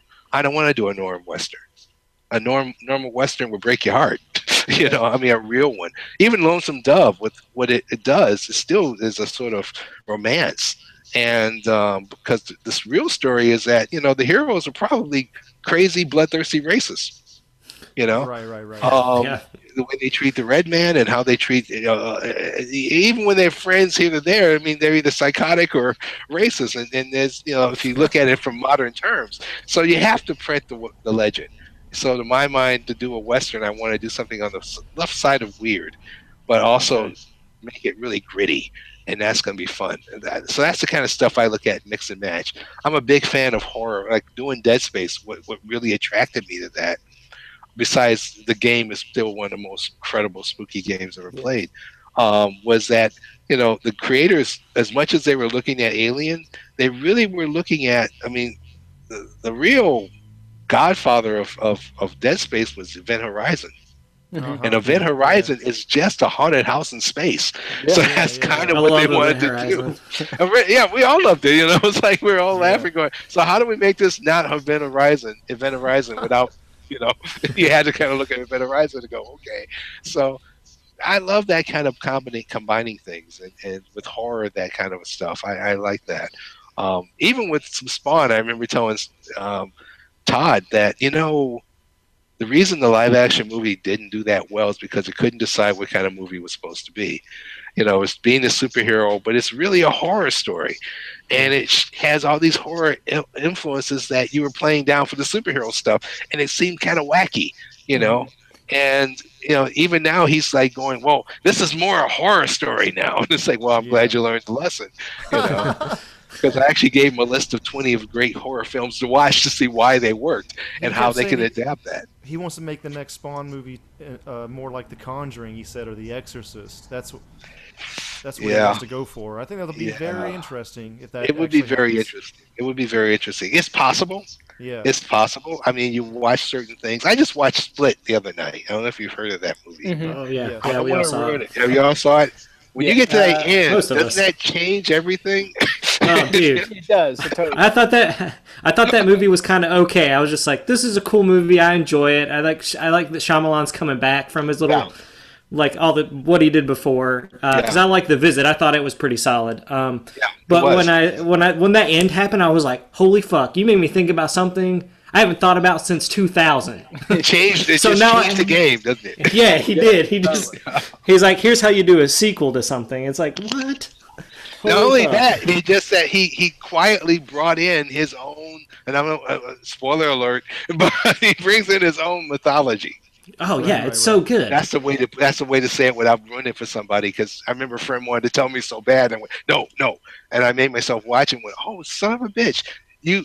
This is the M Night Shyamalan I miss. you know? Yeah. this guy. It's is like a good twist, you know? a surprising twist. You know. It is a surprising twist, and it's so subtle. And so I, I urge everybody to watch it because it also opens the door to kind of what we're talking about and how you play up mix. How do you mix these things and create your own mythology? How do you create this? You know, this this this this uh, when you want to create a character and you want to go and uh, create a genre. That's what Yeah. we're talking about, and Right, and right, that's right. what I and that excites me. So when we did Dead Space, that's what I went. I mean, I knew what they were doing with the game, and I knew with the Isaac Jo- uh, Isaac character how important he was. But I wanted to surprise. The thing about Dead Space and Isaac is that that surprise was so convoluted that it was hard to follow because they're so crazy about the the um, the uh, the unitology and all that stuff. And so, when, um, from my point of view, I wanted to do what Aliens did, where you didn't know who was going to survive, and that woman that survives rises up, to become a hero. So I kind of stole from Aliens for that for that respect. But I love that type of story. You know, um, I, I like the survivor that comes out of it, and they're now freakier than where they started. That's what made Evil Dead Evil Dead. Yeah. Yeah. You know, when I first saw Evil Dead, one was great, but then Evil Dead two just blew your mind. Going, whoa, this guy went from being victim to now he's going after them. you know, that's whoa, Yeah. that's kind of cool. This guy knows. Oh, sorry. I'm getting texts. You know, it's my fiance texting me at the wrong time. so, but, no uh, problem. she has no idea I'm on, you know, and the phone decides to like, you know, talk. Usually it never does. So sorry, but uh, that was so cool when that happened, and that opened up, into, and all of a sudden, Evil Dead's a franchise. So that's why I wanted to do it with Dead Dead Space. Let's bring that kind of feeling to it, and um, I love that. I mean, if I do any other property, I mean, Kulipari is the same way. Kulipari has really. Uh, I, I see where the, uh, Trevor and I were talking about his next books, and the spin on the characters from there that we're introducing in season two. And I just remind him that a character he called a villain is really a hero. And I went, that is that's what really got me interested in the series because you don't know that at the beginning. When you see him, you see him doing something and he's being, you know, and I said, you need to put this up further where he's being looked on as a bad guy. And don't let everybody know that, you know, he really is more noble than you suspect and he got excited about it. And then, because as I said, when he said he's a villain, he goes, "No, what he does is actually out of love, and that's kind of cool." You know, that he becomes this what he becomes, not because of uh, uh, he wants the usual. I want to conquer the world. I want to. He feels this responsibility that he's filling in, and I remind him that's no different than, than Prince Namor. you know, Right, right, right. I mean, my sisters used to read that stuff, and my sisters were older. They were reading the old Prince Namors, and where he was like beating up the world until the Nazis showed up and they went, "Okay, I'll help you fight the Nazis." You know, you know? I used get to still beat on people, right? You know, surface dwellers, and that was kind of cool because he was, in all reality, he was he was uh, he was an outsider, and he was fighting for his people, and people who didn't even like him, his own people but he was still fighting for their rights. And that was he may seem like an uh, enemy to one, but a hero to others. That's kind of cool. That's I do I love that duality. Yeah. So That's the kind of vibe I got when I actually was watching Logan too. Is I was kind of thinking about uh, it's doing the right thing and being a nice person are actually totally Yeah. separate things. yeah, it is, isn't it? They're entirely it? separate, and Yeah. to see you could be nice but do the wrong thing, or you can be an asshole but do the right thing, like kind of like Logan is, you know. Yeah. Playing with those ideas, I think, is really awesome. You know, I, I think that's what makes Logan Wolverine so popular. right? Is that he he's supposed to be one thing, but he's really another. right? And you know, I, I it still bothers me the James Howlett background. Uh huh. Um, yeah. Oh, it- origin stuff.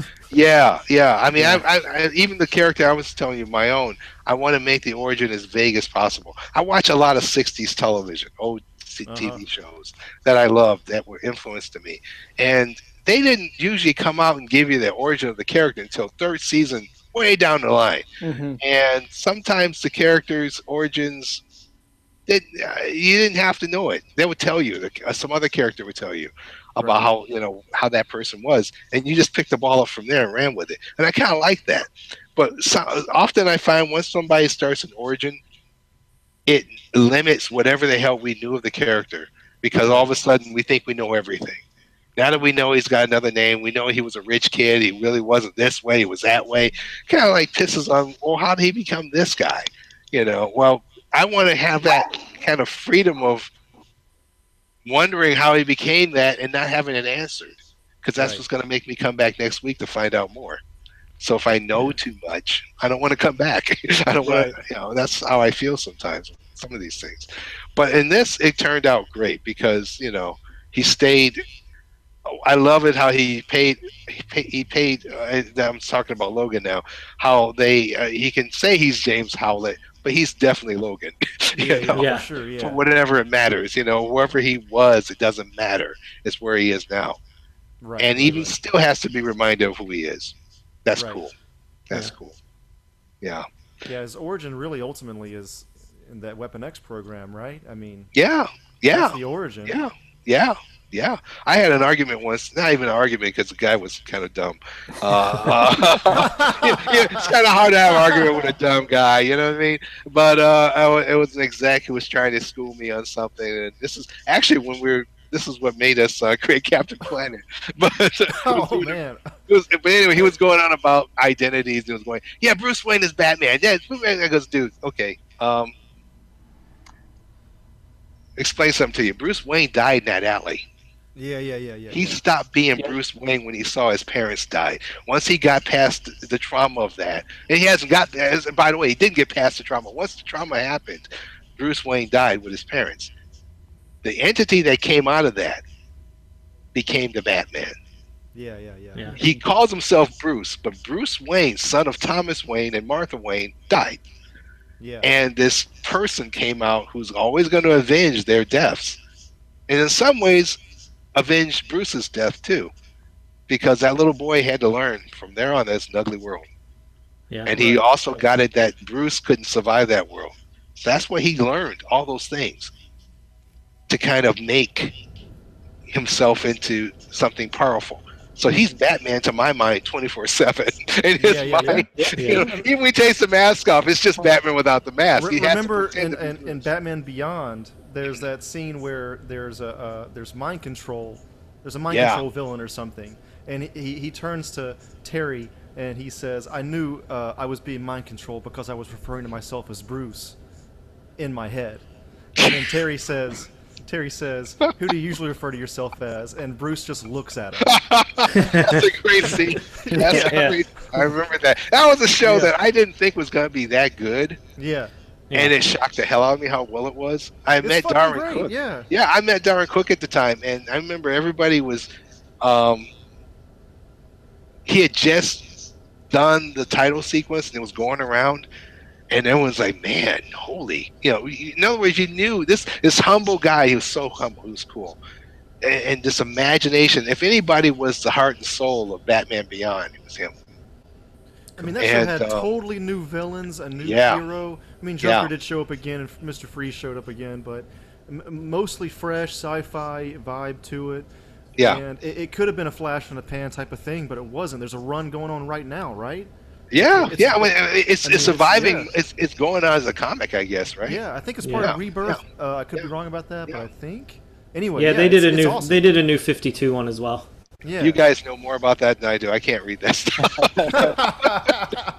I feel bad. It's like, ah, yeah, Convergence 52, man. yeah, yeah. I only read I only read Scott Snyder's Batman, but I I went more towards like the Swamp Thing and Animal Man of the new 52 just because I like Snyder and uh, Jeff Yeah. Lemire uh, a lot. So, but it, some of those were good. I didn't read like all everything that they released under the new 52, but You like the old weird guys, don't you? I mean, oh, I love them, man. I, I want a Swamp I want a Swamp Thing movie. I, we, we want we do want one too. I Yeah. I, I'll tell you, the first time I saw Animal Man was way way back because I'm a little older.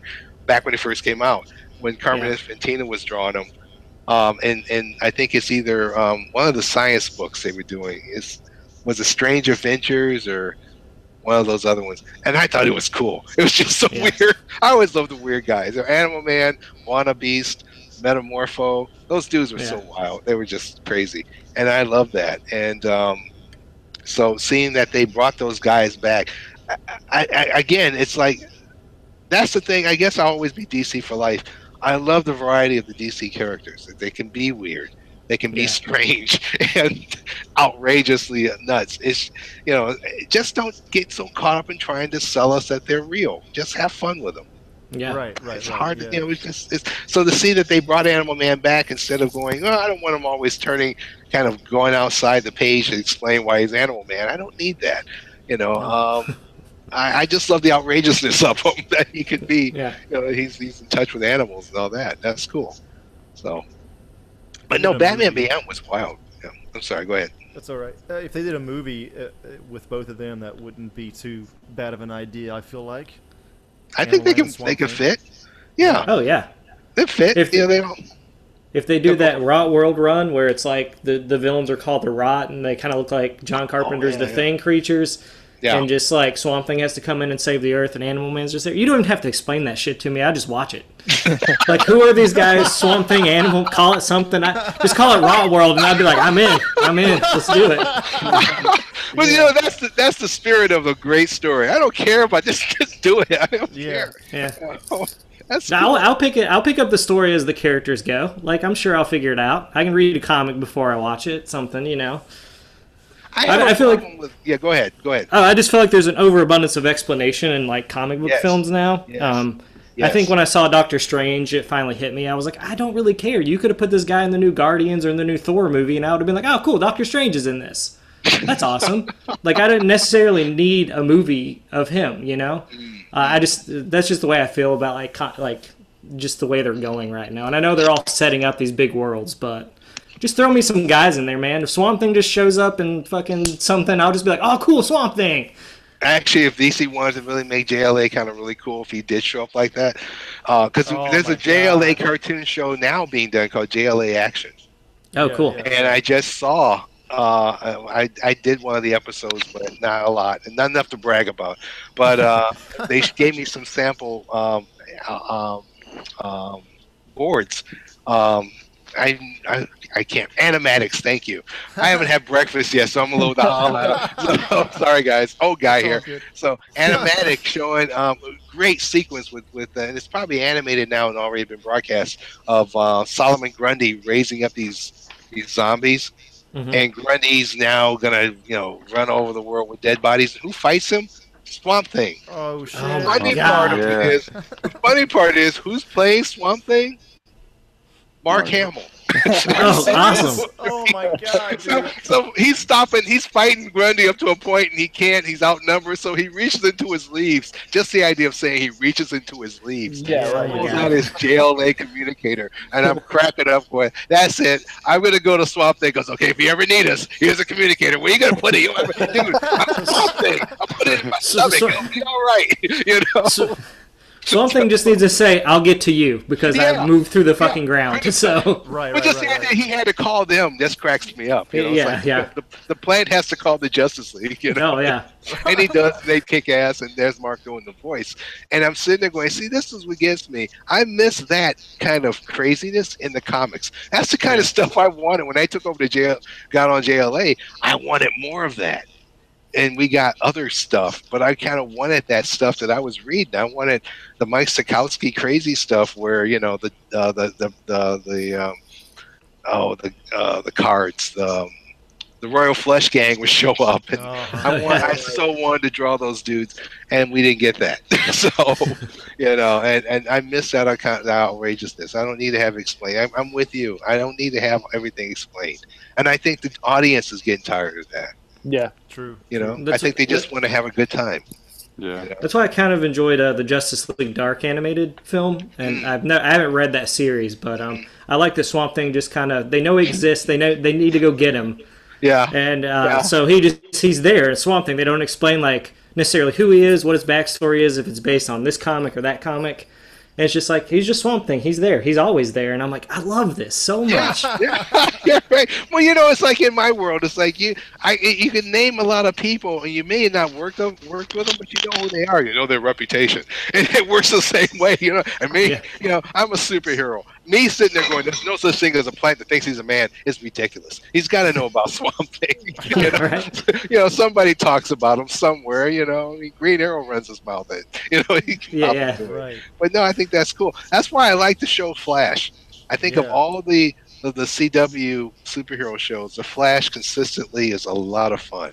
Yeah. they get outrageous. I was watching the Gorilla Grodd fight Yeah. uh, with, Yeah. with him and Solovar, and I was going nuts. And, and the ten year old in me was screaming, "Dude, just vibrate through him! Vibrate through him!" Yeah, yeah, yeah. you know, it's bad enough that I knew that. You know, and I have a friend who works for them who's also a big comic book fan, and he, he was on Facebook going, "I gave notes telling him to do that." You know? we know, you know, Flash is gonna sit there and play super. He's gonna vibrate through you or something, you know. But it was great. Uh, The TV guys are so behind; they're still trying to catch on what we know.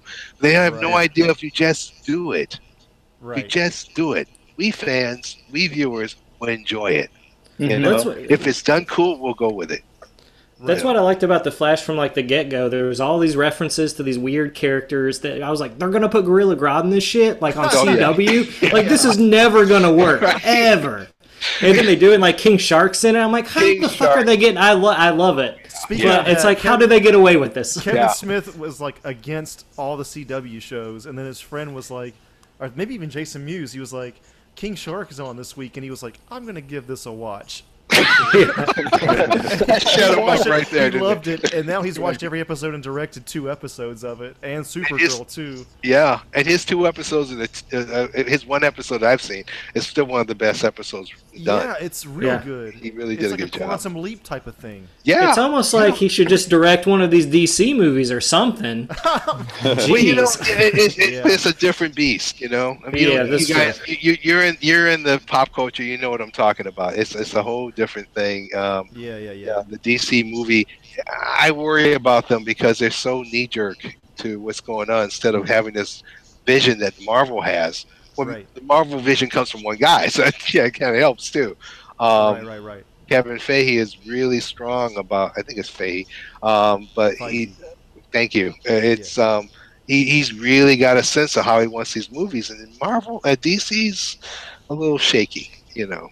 Yeah, Zack Snyder is the guy- Not, Yeah, not totally there yet. yeah. They're missing- they're missing the fun. Either. Yeah, it's the. That's uh, the CW is just kind of embraced for the Yeah, best, right. in my opinion. Yeah, like right, they're right, just like, right. let's have fun. I guess Arrow's probably the weakest show, but I thought Supergirl was a lot of fun too, It is. and I'm glad that CW picked that up, it's especially funny. with all this crossover and yeah, and it's funny because Arrow, to me, he wouldn't have had any of these if they didn't take a chance on Arrow.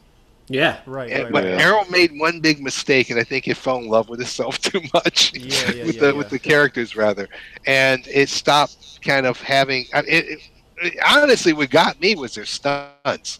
They did stunt work that was intricate in the, in the show in the stories Yeah. that was above every other show I was seeing.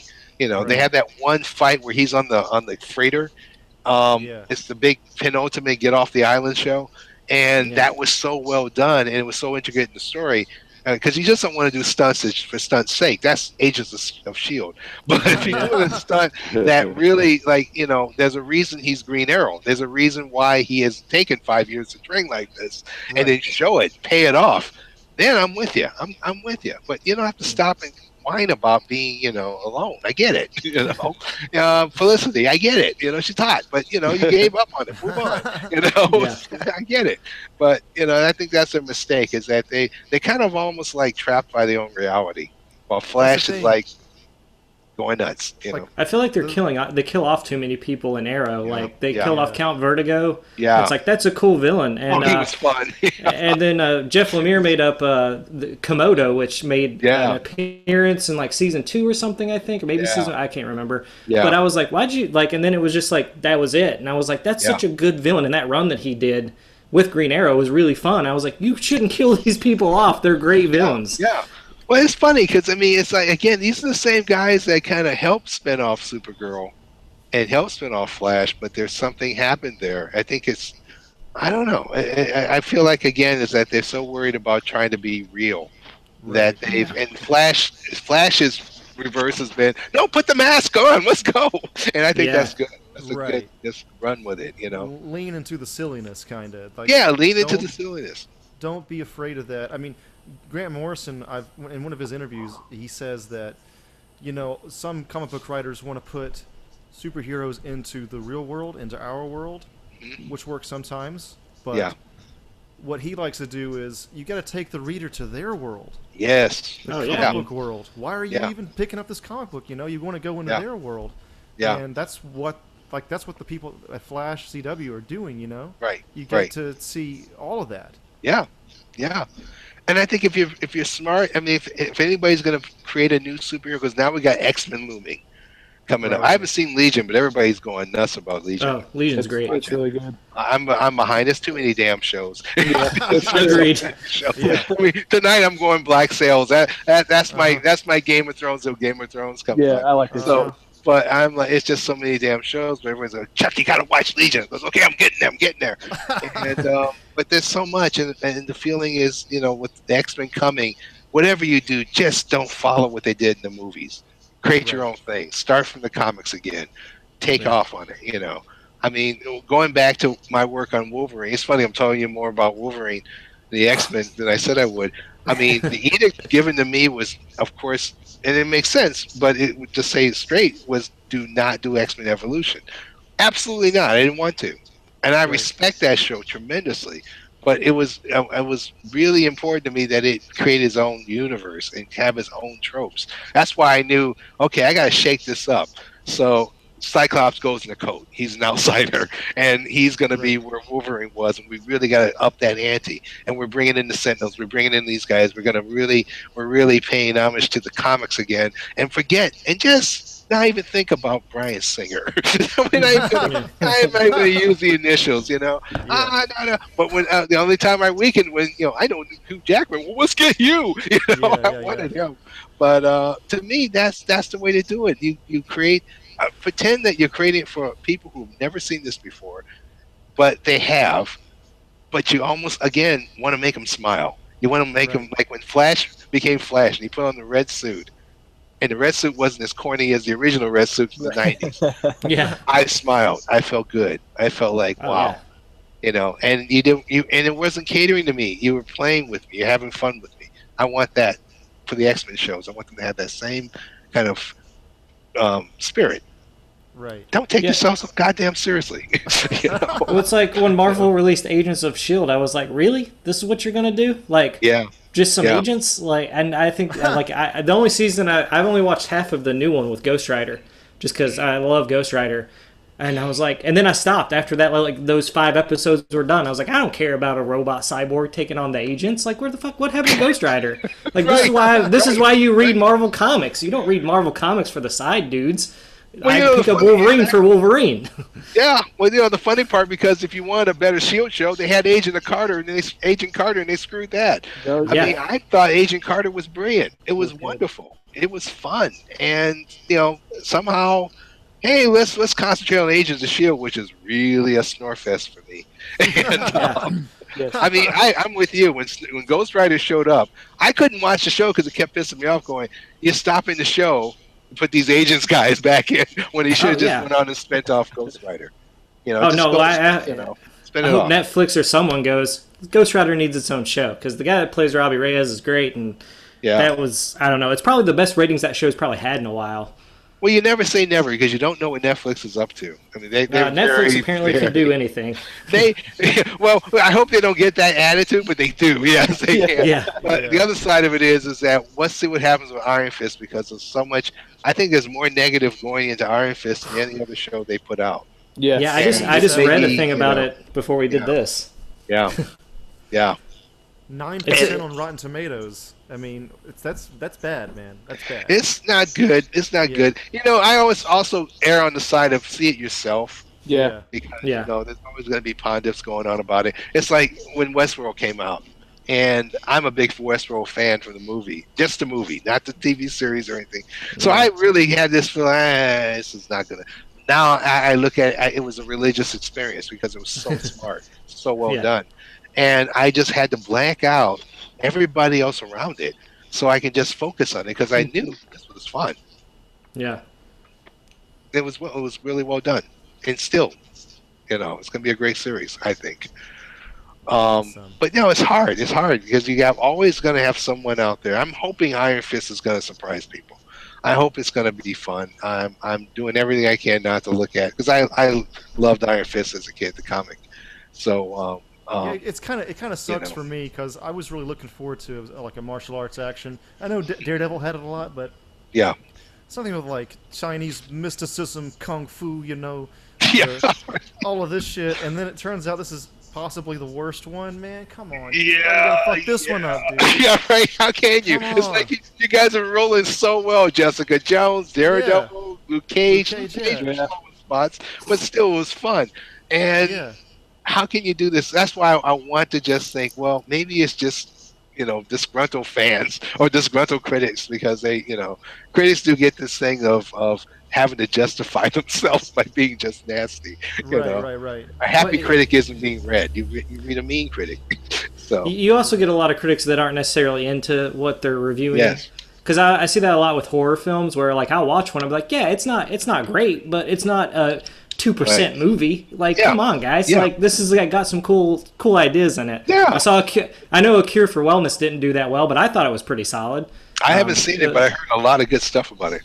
Yeah, I liked it. It has this weird kind of like I don't want to ruin anything because I think if I said this certain uh, this certain sentence, you'd be like, "Oh, really? Oh," and I think I'd ruin it. But it does kind of throw back to maybe some of the older horror films a little bit. So, um, so And I love uh. I, I enjoyed it, but like. Uh, it was like one of those things where I was like going in, I was like, well, I guess this movie's gonna be crappy, but it looks cool, so I'm gonna see it because I like to give my money to things that are getting shittier reviews but look kind of cool. so I just went in and saw it, and uh, I was pleasantly surprised. But I feel like a lot of the reviews sometimes are just like maybe they're just tired of Netflix Marvel shows, you know? Uh, It's possibly, possible. possibly. Yeah. possible. That's possible. It happens. You know, I see it with uh, on television a lot. Um, uh, you, you you were saying Andrew about you know you wanted to see a martial arts show. Uh, have you looked at this into the into the um, Badlands. Badlands. Badlands? Thank you. I was gonna say Yeah. look into the Yeah. Outlands, but into the Badlands. What do you think of that? Uh, okay, so I've only seen like three or four episodes of it of the first season. I thought it was it was pretty good overall, but I, I'm just kind of weirded out a little bit by the um, it's got this like weird Civil War vibe to it, like or antebellum type of thing, and it's like Yeah, I don't yeah, really yeah. need that part of it. The, Yeah. I just I like the fighting in it, and I like the fact Yeah. I like the fact that it's like a it's a big martial arts show on a big network, and they're promoting that because we've kind of lost the popularity of that genre. I think, Yeah, yeah. but you know, ultimately, I just feel like the the other elements kind of fall a little flat. That world to me is a little. It's just not my thing. I don't know why. I just something's kind of weird about it. And they're talking about like barons, and the baron can only and, and can date as many women as they want, and It's a little steampunky. You know? yeah, it's this Yeah. steampunk vibe that I don't really don't really like a whole lot personally. But I don't, uh, how do you feel about it? I'll let the other guys talk because I'm in. I don't want to. You, I mean, I want to hear you guys. You go for it. I think they need to flesh out. Uh, they only had six. I think this. I'm real excited for the second season, just because I feel like we're gonna get more character development. We're gonna see a little more going on. He's kind of out of this Baron's world now, so we're gonna get this whole new world that's gonna open up. Um, but I like the first season, but it's only six episodes. It's like, what can you do? Like when you're trying to set up a new world, uh, it's just it's hard to do. But I liked what I saw. Uh, I'm with. I, I really like the like kung fu in it. I thought it was done really well. The action scenes like were awesome for television. I was like, wow, they're getting away. It's pretty violent too. Yeah, Um, I, I do not I do not like Very CG violent. blood and CG blood kind of takes me out of it, but I do like the fact that they do add a little of it because it's just like it makes it a little a little harder. It's like this is an adult show, so yeah, um, yeah, yeah. and I like that AMC is kind of taken on like AMC could, you know, it's weird because it's like a, a PC HBO almost sometimes because they like get away with so much. Yeah. And I feel like more television series. Like I just started watching uh, Animal Kingdom on TNT, and there's like there's like tons of boobs in that, like side boob action. And I'm like, holy fuck! Like this is like watching HBO. Like what the fuck's up with TNT? um, but um, I, I like that TV is like they're showing these like more hard R kind of shows later, Yeah. and that's what I like about Into the Badlands. I also like the uh, the main dude that's cast in it, like Asian star. You don't see that a lot. Daniel Lee. Um, Daniel Lee. so um, I like that, and uh, I like, uh, yeah, I, I just think it's a fun show. I'm very interested to see where the second season goes for sure. I feel the same way. I mean, I, I, I, I share what everybody's saying, and yet I'm willing to give it a try, be, specifically because there's nothing else like that out there. That's true. Oh, yeah, and yeah, yeah. hoping it's going to get better. And compared to other shows I thought were better and got pissed on, like um, Being Human, I thought was really a good show, and they just, you know, Fox kind of fucked on it, fucked it, Yeah. and just, um, and then here's AMC. And you're right. I mean, Walking Dead's given them so much cachet to be more harder edge. And it's like, all right, good. Let's take advantage of that. And them going out there and going, okay, we're going to do this weird show and it's steampunky and it's not, and it's kung fu, but it isn't. Oh, yeah, we're gonna bring the antebellum stuff. That was actually cracking me up because it was like, all right, it's like some. It's almost like, okay, I don't know what I'm putting in this ingredient. Oh shit, put the spice in anyway. You know, yeah, Yeah, like- yeah, yeah. and it could either fail or, or or lose. But I think overall, I love the fact it's there, Yeah, and I love yeah, the fact that they got an Asian star yeah. who you know uh, uh, he's a good actor he's a good Mhm. fighter he's good presence um, i'm i'm hoping they would let him un, you know open up on him let him be bad more badassery let him he is but you know don't don't feel like- whitewash him that's what i'm trying Yeah. to say I Don't feel like we're gonna him. get a, a really good story from him since he's out from under like the whole Baron Yeah. shit. yeah And I know that like the one woman Baron's still around, and like she Yeah. but she doesn't have like her land anymore. yeah So I don't. It just seems interesting that uh, just to see what they're gonna do because it's gonna be about his story getting to his wife and child. Yeah, yeah. So- and even if he, you know, and, and again, it's that thing where I, I, I don't want them to soften him. I want them to make him strong and keep him strong as a, as a main character and not dilute it with so many other because they have that kid that he was raising. So it's, Yeah. yeah, I, I- I think it's safe to say that guy is not going to rise to take over the show. Oh no. Yeah, yeah, yeah. So that's a good thing. And and the other side, uh, the the creakiness of it, I give it to. It's hard to. You're right. Six episodes to tell um, something. Personally, I think that's the new um, Matrix for shows. If they really want to be smart, these he's trying to do 13 episodes, 23, 26 episodes, or days are are, are numbered only Yeah. because we're seeing the C, uh, BBC Britain does this all the time with six episode shows. If you've never seen Luther, if you've never seen, um, Oh, Luther's so you good. know, Luther is insane. Uh, I tell um, Sherlock, insane. I look at that and oh my god, they, you know, and it's a matter of the writing too. It's very mature writing. Sometimes they fuck up, but Oh yeah. it generally, I love the fact that they're limited because that really makes you, that forces you to become creative. you know, if you only got so much limitations, and you really, you know, you, you really got to pull out your, your tricks. and that's that's what it should be about. You shouldn't have the luxury of of of, of 13 half hours to tell this long, grandiose story. Right, right, right. Well, Um, that's what uh, you know. some of my problem with like the CW shows is like you have all this filler crappy episodes Yeah. and you have like 10, 12, 13 really great episodes. It's like why didn't you just focus on those 13? There you go. You know, it's like Arrow I think would be a better show if they cut the season. Like if they had to get put get all the love story shit out. I mean, give them a love story. Who'd be like, I don't care, but like, you know, just like let's get some villains in there. Like, get it down to the the Yeah. the dirt, man. Like, Arrow definitely needs to. Yeah, exactly. It needs to kill off the flashbacks right now. Yeah. Because oh, oh my this god, new dude, I do not flashback is- care about those flashbacks on that It's show. killing his own. It's killing his own mythology. Yeah. Because now the flashbacks almost seem longer than the five years he's been there. They should have Yeah, ended right. the flashbacks as soon as he got off the island. Forget Yeah. the Chinese segments, all Yeah. of that stuff when he goes to Hong Kong. Yeah, Okay, he's off the island. He's told your backstory. Boom, we are done. Forget. yeah. I guess I could go on about this, but yeah, I just do not like those flashbacks I got you. on No. that show. And you're not the only one because they've always keep. Yeah. It seems like each season they keep apologizing on less flashbacks. But no, we're saying no flashbacks now. Yeah, Yeah, yeah, none right. at all. Let's get away Done. from We're done. Yeah, yeah. Let's move on.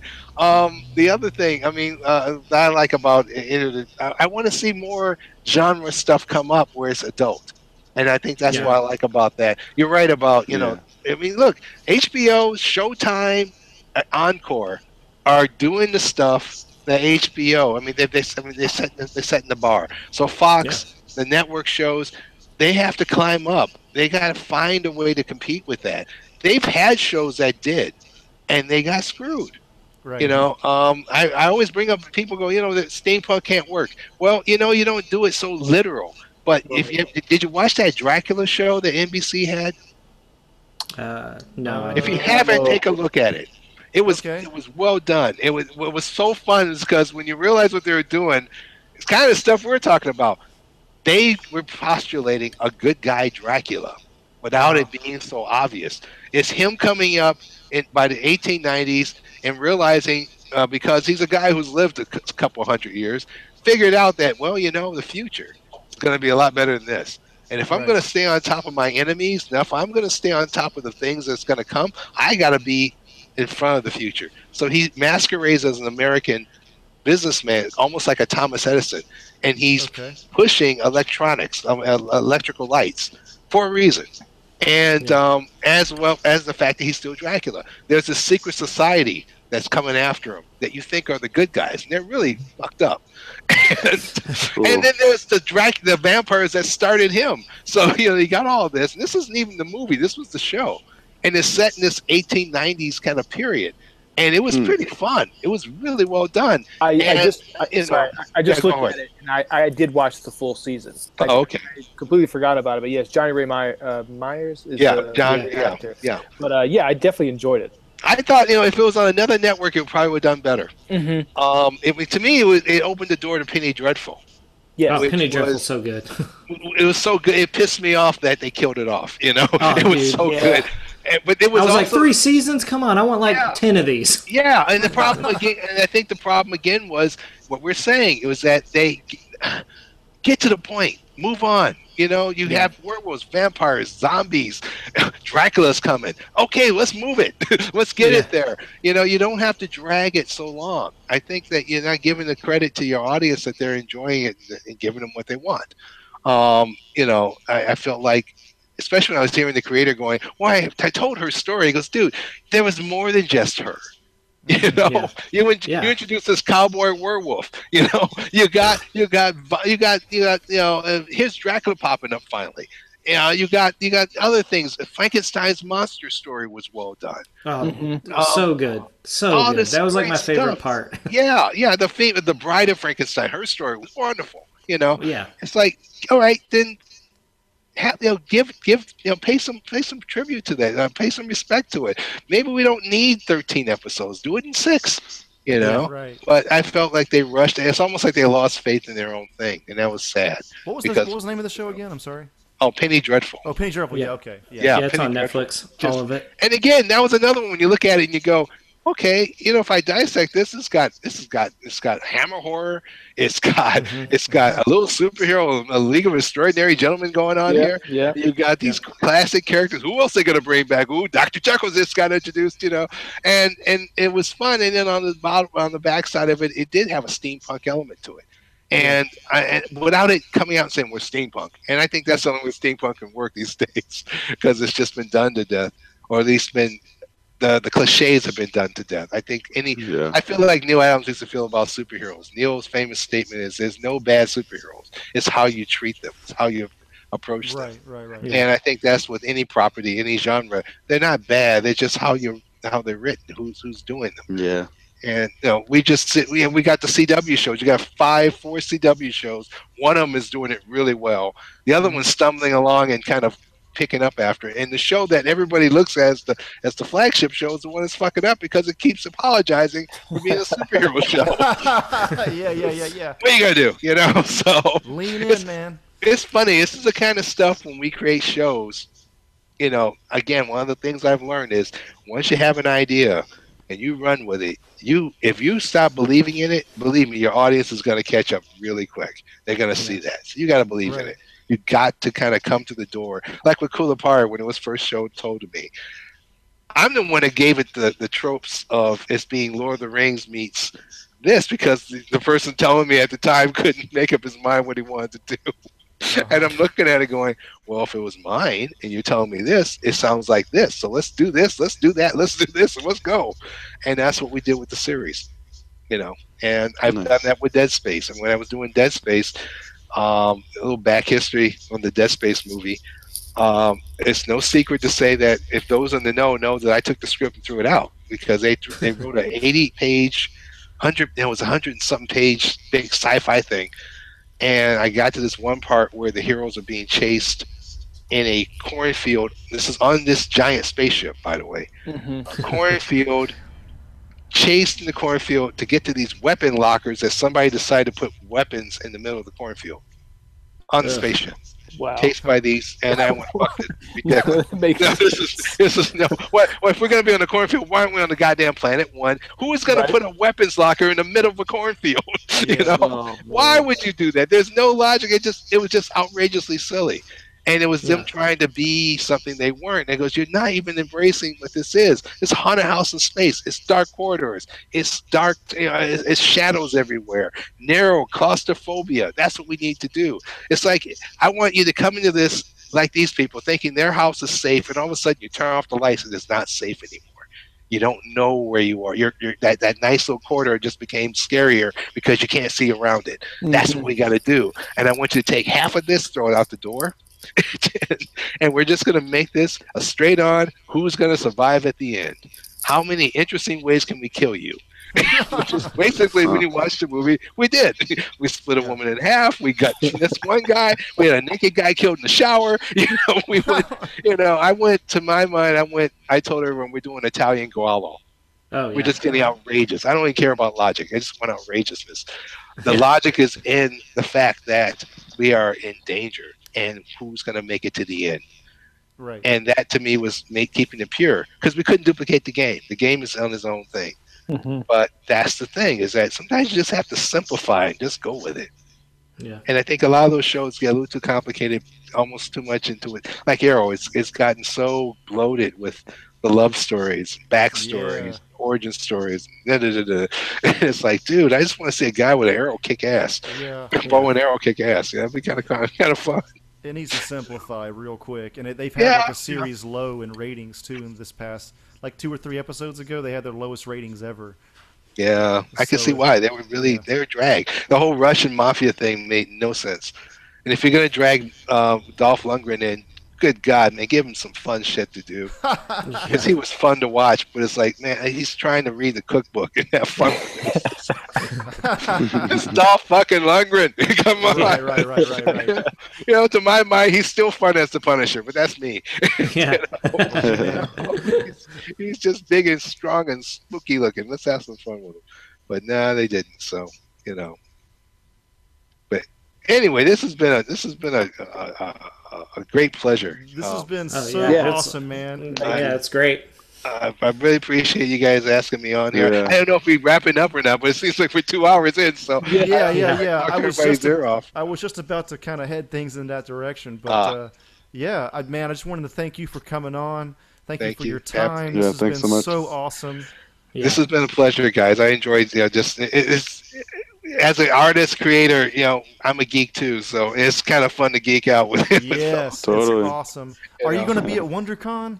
I'm gonna try to be. I'm supposed to be, but since I'm starting the show, I'm trying to figure out if I am or not. Uh, I I'm gonna know by next week. I'll be there on that the Saturday for that con. So Okay. uh, if you're there, definitely let's hang out again. Absolutely, just come on by. You know, All right. You know, that's been it's been a, a pleasure. Awesome. Yes, thank you. yeah, it's great. Thank you for walking so me much. through this thing. Thank you. Oh, yeah, no, no problem at all. No problem at all. All right, guys. All right, All right. man. We'll check All you later. Thank you. Take it easy, See ya. Jack. Take care. Yeah. Hi, everybody. This is Hugh Jackman. I just wanted to thank you all for listening to Superhouse Podcast 60. I'm no longer playing the Wolverine, but I'm doing pretty good. Uh, what can I get you to drink uh, for starters?